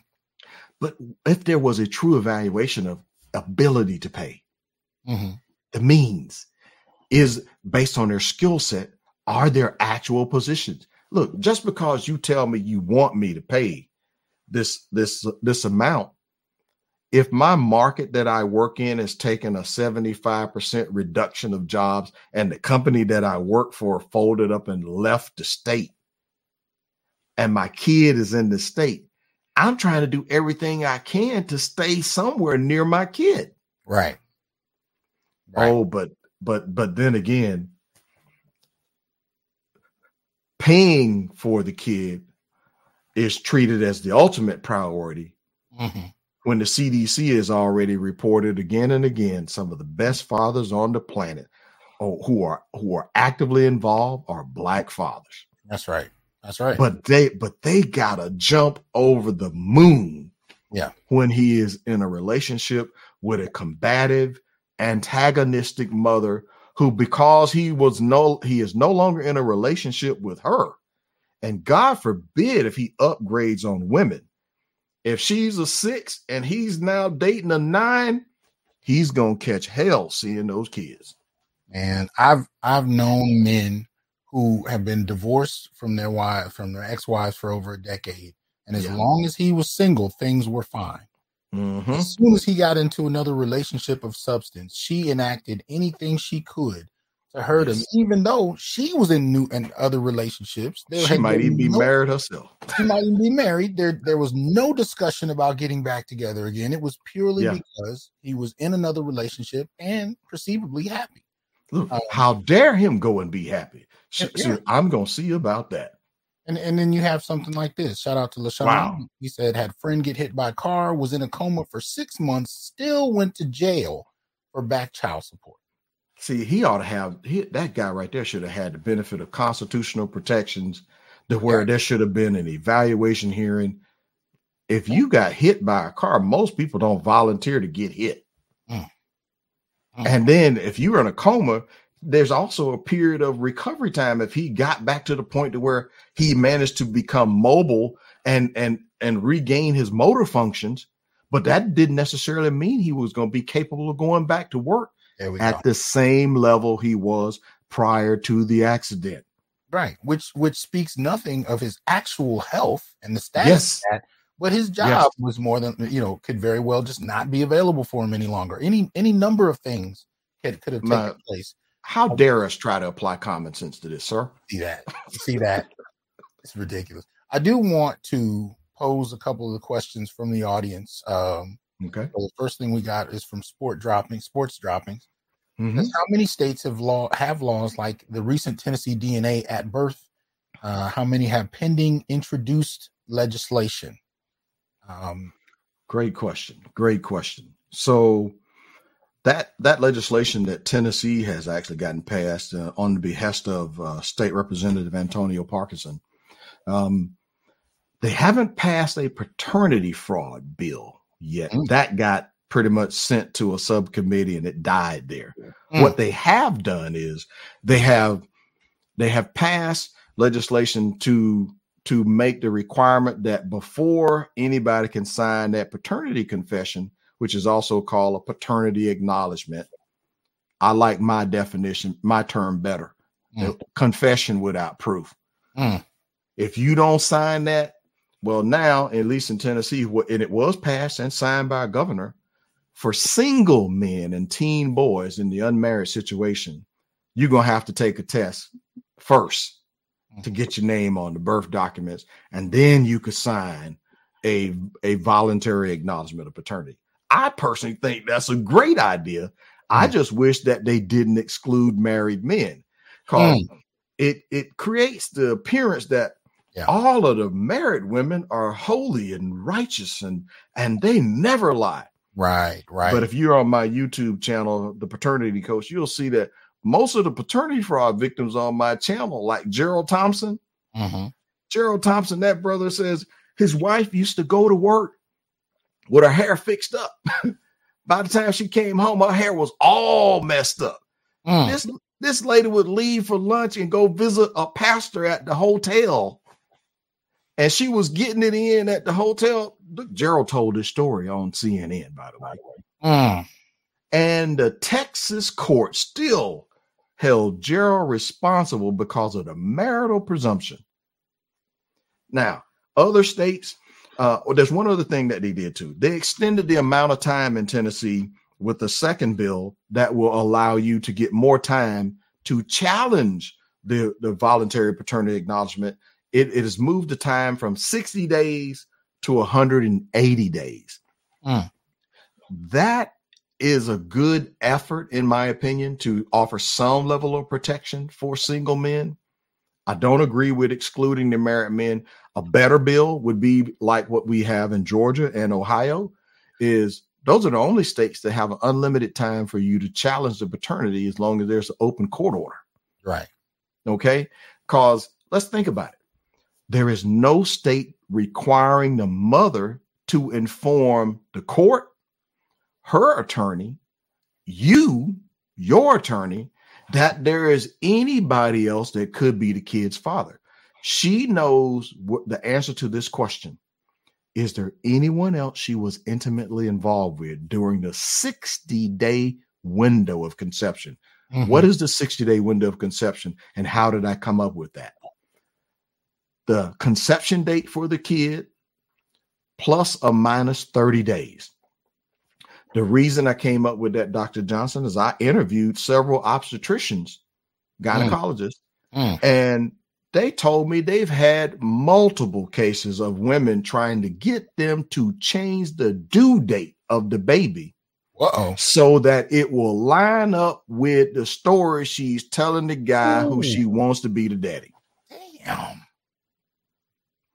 Can you see why it's so it is dangerous? In my mind, as the advocate here, it is dangerous for men and boys to just take the mother's word. Don't tell me about this is your high school sweetheart. She's the first lady of the church. Listen, some people making mistakes. Some people are straight up scamming and lying. But what you cannot trust is how you're going to be treated in the family court. You cannot trust how you're going to be treated in the child support agency in all states.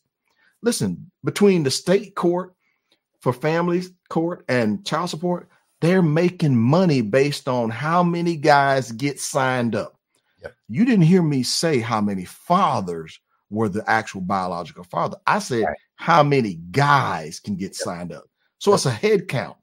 And if they can get more signed up this year than they did last year, they get to participate in a bonus incentive structure of federal taxpayer money. Yes, we are financing the very system that works in an onerous way against us. And then the next metric that they get is how much child support money they collect. So if you are one of these guys whose emotions cause you to take this delusional belief that how much you love your child is equaling how much you pay. So if they tell you, well, according to the formula, all you need to pay is $936 a month. No, I'm a real man. I love my kids. I'm going to pay $1,500. Well, whatever you agree to, you stuck with it.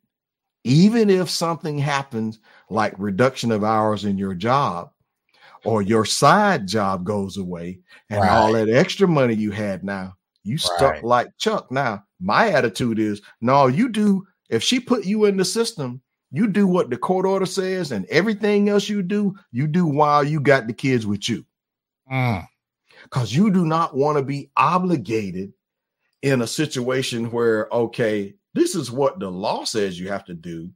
You buy into the belief that how much you love your kids is equal to how much money is. All that extra money is going to the mother. Who has to give no account. Let me say it for the people in the back.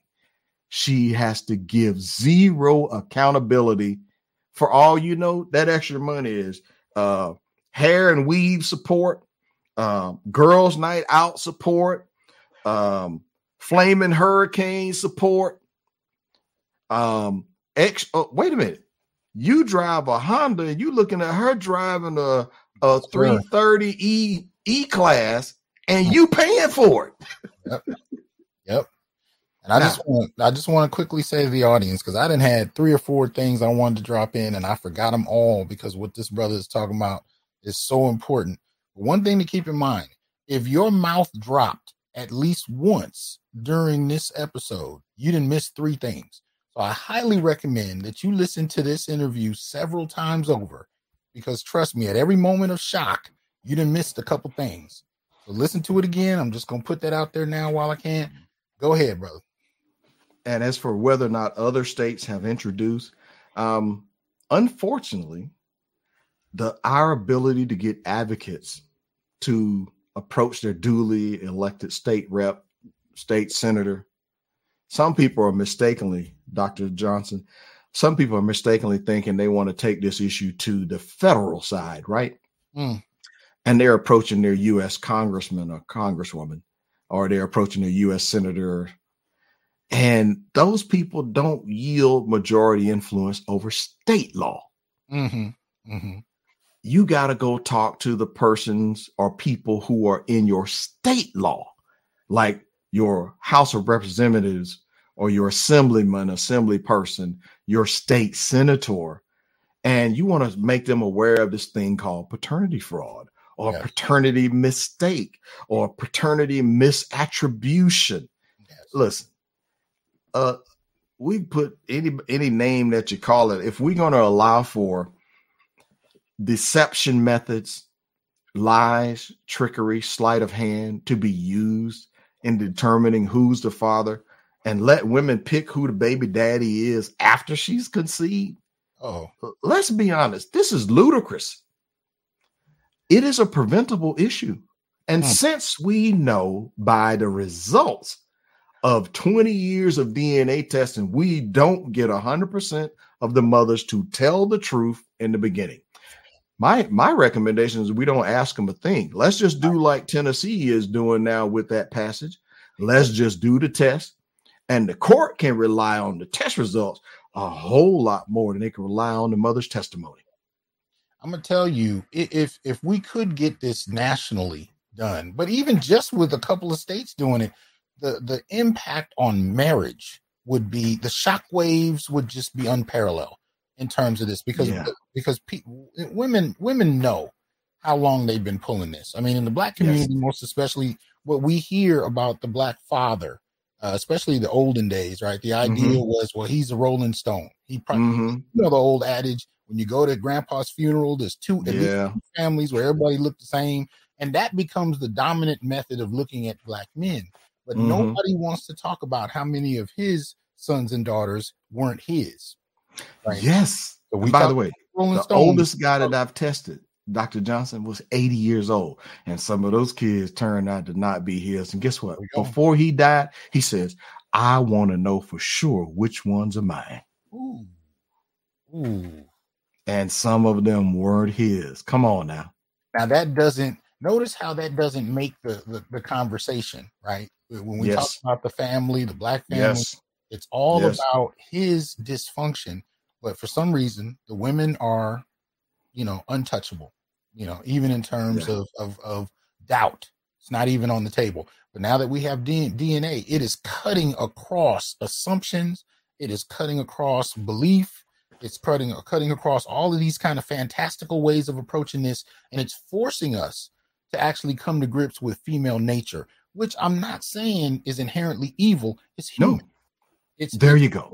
But women have been kept from being held, you know, under criticism as human beings. But men, particularly Black men, have been hyper criticized. Oh, yes. Worse than anything else. So now we're seeing nature, and we're seeing evidence, and we're seeing science being brought to bear in a way that equalizes the playing field by forcing us to deal with human nature. So listen to what some countries have done now with the increased public awareness of of DNA testing for paternity, maternity, immigration. Some people are using the backdoor approach, which is to do ancestry testing. Yes. Where you're wanting to do and find out, well, which family tree am I really on? Yeah. Right? Yeah. And this is when mom's secret that she thought she was going to get away with. Yep. And we've seen stories from Africa, Jamaica, the United States, and other countries. That ancestry test revealed that your mama is the first one that lied to you. Your mama lied to the guy who you thought was your daddy. And that man is ticked to find out that none of the kids are his. You want to talk about a cold ice bucket moment. Yeah. Man has committed time, resources, or like in one case, one guy said the mother used to come to his job and harass him about more money, even though the man was paying under a court order. Between you and me, I would have filed charges on her for harassment, for stalking. Let her do some jail time to see that her behavior was uncalled for and that she was a threat and that she should be dealt with instead of trying to deal with them like this. Black men get smart and use the law so that she gets a little bit of opportunity here. This is equal opportunity here. So I say here to the man of spirit large, equal rights, equal lefts, but not physically. Right. Using the law, which is going to require you to use your mind, use your brain. But they have no problem, Dr. Johnson, in making false claims of domestic violence against a man, false claims of SA against a man. And guys, once you and her are done, you do not date her. Don't touch her. Don't go out with her. Because if she drops a claim saying you raped her, your black behind going to jail. We've seen these all the way to Africa. We've seen these cases when they're revealed. We've seen men go off and go buck wild. And the ultimate irony to all of this is when it's reported in the news, what set him off, if it's in the article at all, is buried in somewhere in the bottom of the article. The subject, contributing facts. But the point is that he went off, and that becomes what the story is. This man hit her. He did this to her. Yeah. But nobody then talks about what actually initiated all of that. So it's that much more important that we deal with this legally. Yes. And we really start to become more litigious in this manner, because as soon as, and you are so correct, as soon as things get violent, you become the point of the story, your irrationality, your tendency to violence. You need to go to jail, and everything else that happens becomes immaterial. Oh, yes. Oh, yes. Look, as a result, Dr. Johnson, I've been teaching men how to apply some things here. I'm going to show you a device that you are already well familiar with. Dr. Johnson, let me introduce you to the Johnny Depp wireless security device. Sir. Yes, sir. You know, the only way Johnny Depp was able to prove that Amber Heard was a straight up lying trick. And no offense to the other people who are real tricks out there. Okay. Yeah. They may not want to be associated with Amber. Okay. Allegedly. Okay.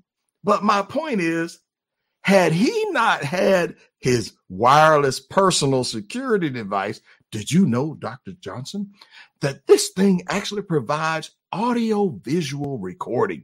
And if you're smart, you'll put a 128 gig SD card in this bad boy, so that whatever amount of ROM and hard drive space that came with it, you were capable of recording days of interactions with said individuals. Yeah. And if you're also smart, you'll have a wireless security system that has AV recording in your place, and you make sure she's not allowed to come on your property without being invited. And any attempts to come to your property without being invited will be dealt with as a trespasser, up to and including pressing charges for trespassing. Listen, you might say to me, but Mr. Smith, do we have to deal with folks like that? Listen, as part of healthy masculinity and stoicism, or you standing on your square, you have to let people know you're not to be played with. Right. That you are not to be trifled with and treated, because if you're not careful, the mental abuse that the man goes through verbally and disrespected and talked down to like he's a little kid. And let's also point out the fact that usually him getting physical is a response to having been attacked. Mm. That narrative is often not told. But guess what? If these guys are smart and take advantage of the fact that, you know, these days you could have an 8-core, 10-core microprocessor in your personal wireless security device, making sure you find out what the laws are in your state about one-party and two-party recording. Because if you're involved in a conversation and you make her aware that you'll have no communications with her that are either not in written form or being recorded by audio or video or both. Mm. That's how you have to treat it. You got to treat it like a business transaction, Dr. Johnson. Damn. Because once this person has shown they will lie on you, they will claim you hit them and did all manner of stuff. The Carnell Smith rule is they are not to be trusted, and you are not to be alone with them again. I heard that. In a way to where your freedom and your livelihood can be endangered. As one, several people I've heard on the Manosphere, gentlemen, protect yourself at all times. Yes, sir. Let's see. We got a couple more questions here. This one is from Bravo Deuce. He says, at the BMC3, I didn't get the chance to ask you, had the judge allowed you to sue your ex, would you have become the crusader that you are today? Now hear this. Absolutely. Yes. Mm. I have taught many of my clients how to win, and we've gotten several of our clients to recover as much as 18 years of child support payments, plus interest and damages, because he went through emotional distress. He's went through financial damages. Because think about this. Had he been informed that little Junebug might not be his or wasn't his for sure, and he got those tests before he paid any alimony or any child support, he could have paid for his own vet, right? Mm-hmm. Or he could have kept the cash and learned crypto and several other investment tactics and techniques. And he could have completely changed his quality of life without that bad influence of her in his life, right? Mm-hmm. Now, would I have still been an advocate? You dadgum right. Making me have to go 5 years to the U.S. Supreme Court when I presented evidence there was over 1 million men and boys that what I argued as constitutional arguments. Once there was irrefutable proof that all of the assumptions that the male was the biological father, my position was the court needed to admit they no longer had subject matter jurisdiction over this man, because everybody, including them, everybody had presumed that the guy was the biological father. Mm-hmm. Well, how are you going to maintain that presumption once there is proof? Because what we do today in criminal court, once look at the Innocence Project with Barry Sheck, people who have been falsely accused of murder and rape, and sometimes SA, right? Mm-hmm. They have been falsely accused of something, and it is only by genetic testing, those DNA fingerprint, the genotypes have been matched up to prove somebody else did it. Mm-hmm. And they usually identify who the other party is.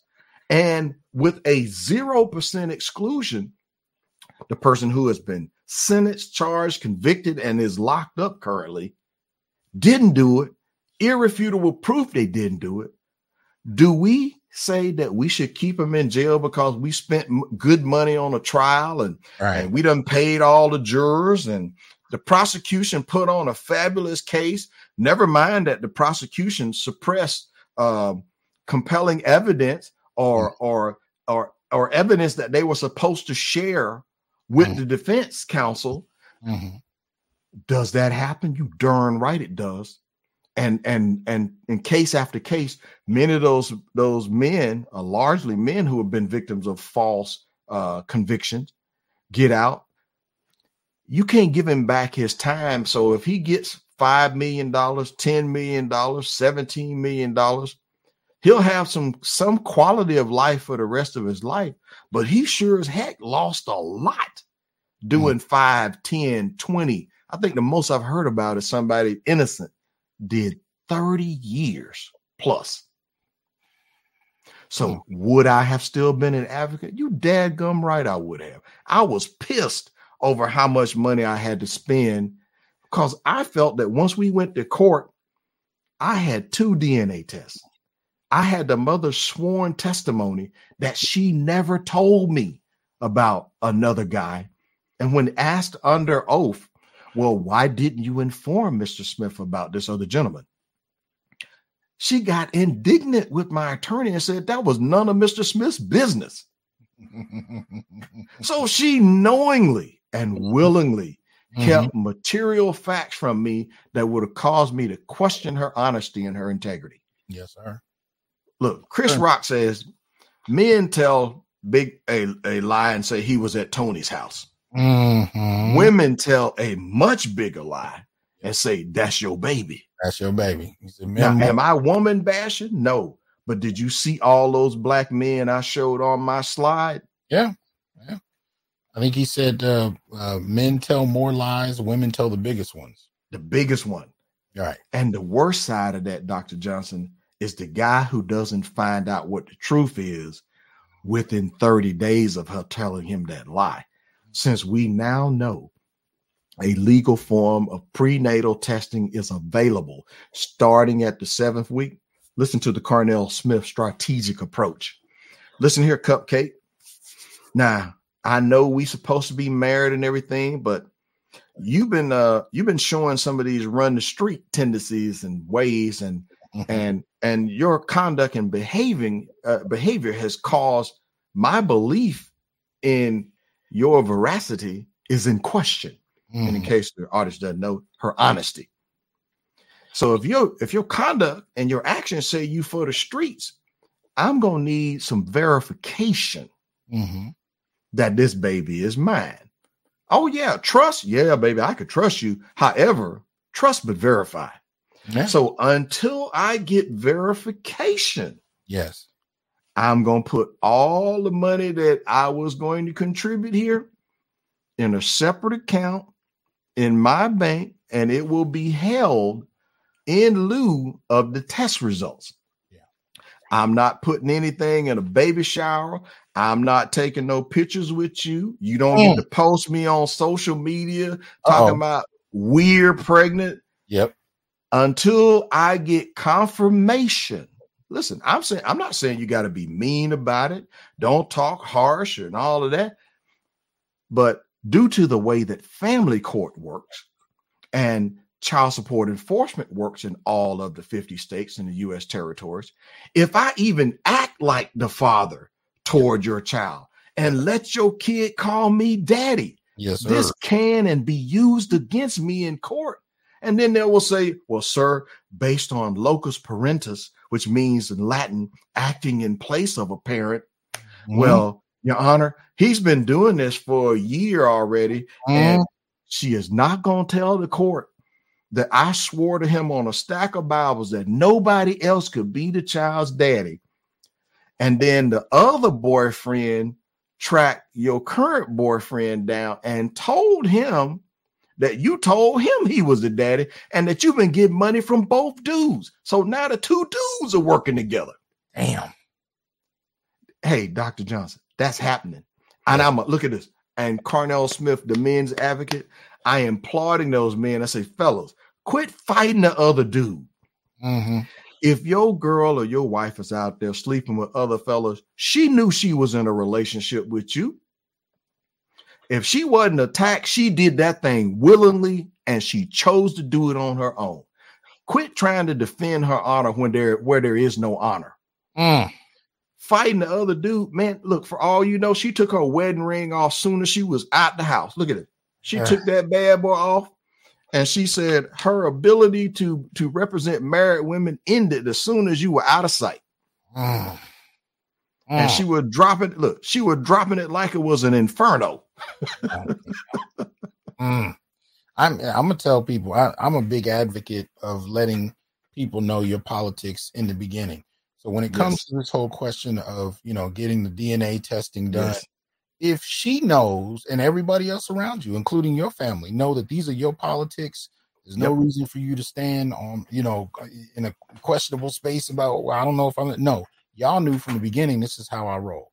And if that's a problem for a woman, even during the dating stage, then you might just dodge a bullet right then and there. So be unapologetic about your politics and it may save you behind. We got one last question. Go ahead. Coming from and please tell your audience. And I'm speaking as a married man who's done a DNA test with his wife. Yeah. Because after what the ex-girlfriend did to me, I didn't never want to experience that again. And I'm thankful. I know what it's like to be in a relationship with an honest woman. There you go. Out of everybody, that the wife that I'm married to, been 32 years now. Now, so that in and of itself proves, because I know there's a lot of men that I've run across that don't want to say it publicly, but they're worried that they won't be able to have a woman if they believe these things or say these things. But you're walking evidence that that has nothing to do. Living proof. Yeah. And by the way, she took the test willingly because she wanted me to have peace of mind. There you go. Dr. Johnson, I absolutely had to have peace of mind. Yes, sir. Because trust me, had those results came back as 0% paternity, the marriage was not going to survive. Right. Absolutely. Absolutely. Last question from the Code 42. Kobe 42. Is it possible to sue the state or representatives that preside over this system or rulings? I'm going to say absolutely not. Because here's where I think we have to be accurate on where we place blame and accountability. The state representative didn't lie about the mother telling you that you were the father. The family court judge didn't lie to you about you being the father of the kid. The child support enforcement agency didn't lie to you claiming that you were the father. Now, unfortunately, Dr. Johnson, a lot of us men think that the family court is an even playing field, and we have been deluded into believing that if it's a level playing field, that they're out there to, you know, behind me is the U.S. Supreme Court, and across the top of that thing, it says equal justice under law. I absolutely disagree with that statement because due to this gynocentric focus in law, there's a superior advantage if you have XX chromosomes and you're female today. Believe all women. She said you caused that pregnancy. There is a presumption of guilt. And the various state agencies and the family court that are involved. All of this, by the way, all the way that system works today, it started with welfare reform all the way back from the 70s through the 90s when some people came up with some brilliant ideas. We don't want the state to get stuck with this bill. And no one was willing to represent men and boys' interests at the table there. So in the giveaway, do all things for women. Well, we're going to get these guys to pay, and we're going to recoup the money that we spent for the state to pay to give her food stamps, Section 8, medical, dental. We're going to spend his money, and we're going to get that money out of him. And if he doesn't advocate for his own interest to get some form of paternity testing, they are not going to require her to disclose it. Look, ethically, morally, and principally, it would be fair and just that the child's mother be required to submit a paternity affidavit under oath to everybody who could be that child's father. And we do the paternity test on all of them in the first round. We would find the guy who she had her fun with then. But is a married woman going to tell her husband that at the bachelorette party she was getting down and dirty with the male strippers, and she don't even know the officer. Look, the stripper who was in the police uniform, all she know was Officer Bad Boy or Officer Road Dog. She don't even know the dude's name to even be able to pursue him for child support. Mm. But a lot of guys then got married, and on shortly after the honeymoon, they come back and, honey, we're pregnant. Is that the state representative's fault? Yeah. Is that the family court judge's fault? No. But most of those people are going to be protected under sovereign immunity or some form of qualified immunity. Mm-hmm. And personally, look, as a legislative advocate, I'm going to tell you, I am perfectly okay with that. Yeah. What I'm not okay with is not having some form of statutory relief and legal remedy in law where we can eliminate and bypass judicial discretion. Because without that in place, do you know that there are states where judges can just ignore the DNA test proving you didn't do it? And they will refuse to admit it in the evidence. And then you think that family court works like criminal court. You think you have a constitutionally protected right to an appeal. Mm-hmm. Not in family law. In family law, you have what's called a discretionary appeal. Wow. Let me give you a hint. It's not up to your discretion. It's up to the court that you are appealing to. It's up to their discretion whether or not to grant you an appeal. And guess what overwhelmingly happens when you challenge a lower court ruling in family court? If you had the money, if you had gotten court records and you got your brief submitted in time and you submitted it to the right court, there's no guarantee. By the way, the people who review your cases for those judges, it's not always the judges who are reviewing your cases for appeal. It's their law clerk. Mm. So you're electing judges thinking that the judges are doing it. The judges are splitting the workload with their team of law clerks or law clerk. And your case might actually have merit as representative of what's happening to a group of men and boys. Mm. And look, and the data can be verified independently. Is that the judge's fault? The system is set up that way, but do we just complain about the system, or do we take steps to do what I did and several others, is learn how to apply the principles of changing law? Look, Dr. Martin Luther King did it. A whole bunch of other people over the years and decades did it. Then we could either complain or we can advocate for reform. Mm-hmm. Some cases we need to make changes at state and federal, because if we change the financial incentives, imagine this, Dr. Johnson. Imagine if the financial incentives were such a way that states lose $100 for every paternity fraud case that they currently have on the books. So for every dollar they charging a man for child support and he's not the dad, they lose $100 in federal funds. Now, how motivated would they be to change that law? Mm, right. I think we could get it done in under a calendar year. Mm. See, I'm radical like that. I believe if we make it so that they're not just counting people who sign a piece of paper and it's not the actual biological father, and not just the amount of money that's being paid, because we have duped a bunch of men in believing how much they love the kid and how much they pay are somehow equal. Listen, there's guys who love their kids. They just simply are at the poverty level after they paid their bills. There's supposed to be a self-support reserve it factored in, because if the guy's got to work 2 weeks to get paid, he's got to be able to eat for 2 weeks long enough to go back to work to get the next check. Right. Well, I'll stop right there, Dr. Johnson. You can tell, I'm a little passionate on the topic. No, it's not. We need it. We need it, because one of the things I notice with a lot of these men is they don't believe anything can change. So obviously, one of the things we find brothers advocating for is at least withdrawing.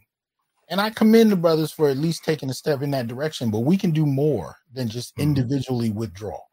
We can push forward in a whole nother way. And we're just now starting to see these things come to pass. And we haven't even really gotten started in terms of men as a collective. If you just look at the last decade, we've been talking about things online.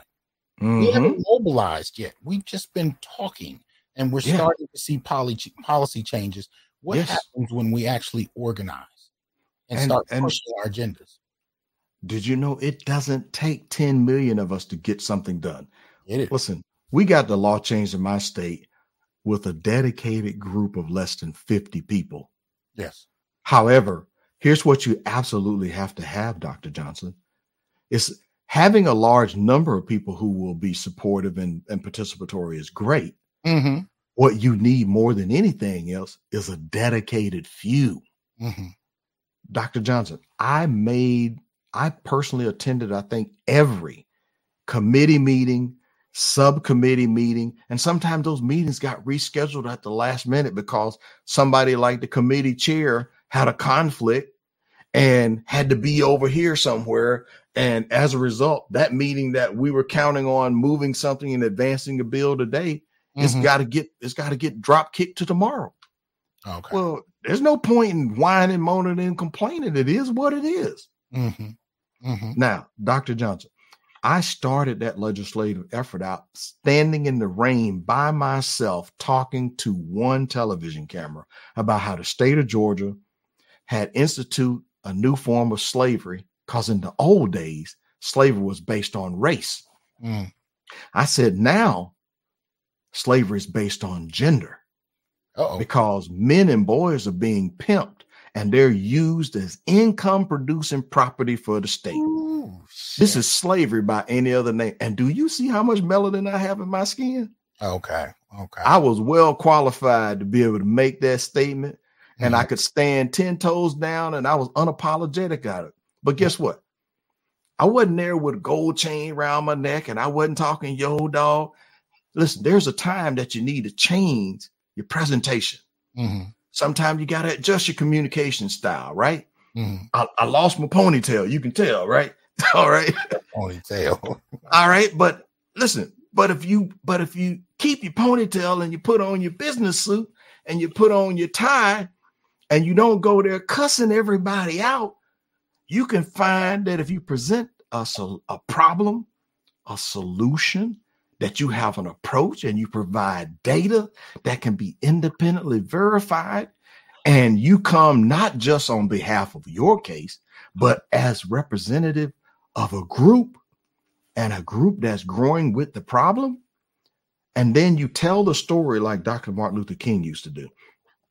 He says, if you can get a person to walk a mile in your shoes, what are we talking about here? Telling the story to the lawmakers as if this happened to them. Right. I literally talked to state reps and senators about how easy it is for any woman in their district to go sue them today for paternity that they don't know, that they never touched, and that it's going to cause an issue at his house when those papers show up and his wife gets those papers while he's at the Capitol. And if he's a public figure, he's vulnerable to that, whether he knows it or not. Yes. So, you scared the crap out of him. I see what you're saying. I got their attention, though. Mm-hmm. And they said, wait a minute. You mean to tell me, Mr. Smith, that any woman could sue me with no proof whatsoever, and based on her word alone, I'm now in a position where I must defend myself, or the court can take this instrument right here and with the stroke of a pen, this gives them immediate access to my financial resources. And then that judge may say, well, sir, since you didn't come to the hearing, the hearing wasn't important enough. We're going to reject your request now for a paternity test. And you just pay the money. And if you don't have our money, we're going to lock your behind up, Mr. Senator. Yep. And if it can apply to what you call it, SA and grace, yes. Why not paternity? So why not paternity? Look, if we can free people who've been falsely accused of a criminal offense using incontrovertible scientific evidence, that same evidence is what? It is used in the quest for truth. Mm. Well, is truth any less in the family court where a woman has alleged or sworn sometimes that somebody caused her pregnancy, that her egg was fertilized by said person? And DNA comes back and proves this is just what Chris Rock said. This is the biggest lie. She said, that's your baby. That shouldn't, you shouldn't prosecute a man for that. We shouldn't even be asking him who the other fathers are. Exactly. She has the list. She has all names.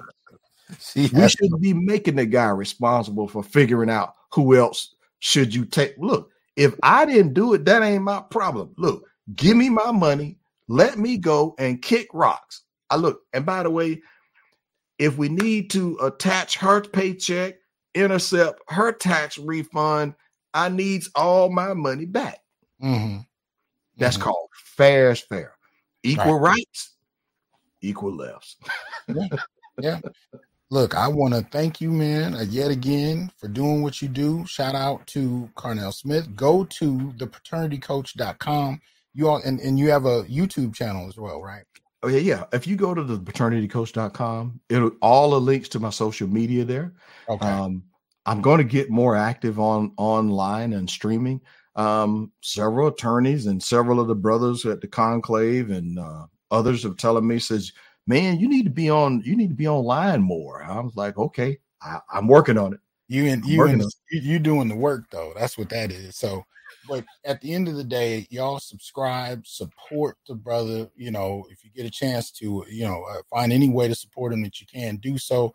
We need more brothers like this. We need to strive to become like this ourselves in terms of being up on the law, in terms of being up on what's going on and what we can do to advocate for our own position. And remember to, you know, support the brothers that have already been doing it while we take our cues and take notes off of them. We need to make sure we do that because it's past time. Yes. So I really want to thank you for coming through. I know you're incredibly busy. As I said at the beginning, you have sir. An open door policy here. You are welcome anytime, brother. Anything you want to drop. Thank you. And then your audience, please get Dr. Hasan Johnson's book. I got it, so I'm gonna take some time to read it. I know I didn't really mention it much, but I'm also the author of Trap by Law: Stop Paying Child Support for Paternity Fraud. You can get my book in ebook, and you can also get it in paperback. It's on Amazon. My goal here, Dr. Johnson, is to use the book to hopefully inspire more guys to fight back. Yes. Fight back early. Yes. Because listen, you don't lose your man card because you don't agree to pay or go to jail proposition. You don't lose your man card because you don't agree to being pimped and becoming income producing property for your state for a pregnancy you had nothing to do with. Yes, sir. Yes, let's let's help them be responsible. I mean, you know, some people said that accountability is like kryptonite for a lot of women. Well, if we use the DNA test, we don't even have to ask them, do we? Yep, there it is. There it is. Thank you again, brother. Thank you, sir. You keep doing what you're doing, man. I'm a big supporter of the Institute for Black Male Studies. I'm hoping maybe you can find yourself over at the Black Male Spear Conclave next year. Because you got a lot to present. Shout out to Obsidian. I you know, found out about it as it was going on, but I support the brothers doing it, and I look forward to actually getting to hear your presentation. So I got to find out how we go about that. But shout out to the conclave, man. Appreciate you, brother. Thank you, man. Keep doing what you're doing, my friend. Bye. Right, you as well. Peace. All right, y'all. Y'all heard it. The man dropped it. You know, if you're not familiar with Carnell, go support his work. At the very least, check out the last two times he visited. All you gotta do is put in the Onyx Report or maybe Dr. T. Hasan Johnson and Carnell Smith, and you'll be able to see the last couple times he visited, so you can see the evolution of his work. And of course, he's been doing this work long before the first time he visited the show. So if you check out the book and you check some of his other lectures online where he talks about, you know, how he got into this, the story he told is much more in depth than what he was able to share in just a few minutes we had him. So make sure you go check that out. And you can often see, if not for yourself, other brothers, you know, who have lived bits and pieces of his experience. So We got to get on the same, platform with one another, the same page, and really start to advocate in very strategic and empirically informed ways to advocate for our position. So anyway, that being said, I hope y'all have a good night. I want to hear your comments, your reflections, your observations about this and your related experiences. Also, I've been getting requests on different kinds of things that I can do with the book online. If you have specific ideas of what you'd like to see happen in regard to the new book, The Black Masculinist Turn, go ahead and put those ideas in the comment section as well, and we can dialogue about what we can do and how I can service your interests as far as that. Either way, y'all have a good night. I appreciate your support. Look forward to hearing from you. Peace. I am here to tell you, brothers, we are not criminals by birth, perennial rapists, incapable intellects, man-children, sperm donors, child support well springs, success objects, walking phalluses, ATM machines, lottery tickets, unintelligent henchmen, valueless assassins, pro bono mercenaries, unpaid bodyguards, interchangeable stepfathers, child discipline proxies, unpaid repairmen, workhorses, emotional tampons, or any other socially accepted dehumanizing stereotype. We are thinkers, inventors, innovators, leaders, fathers, and men. Embrace your humanity, know your worth, and extend your time, attention, and resources only to those who genuinely respect you. And remember, your worth is not defined by meeting other people's narcissistic and selfish and unrealistic needs. You define your worth. Peace.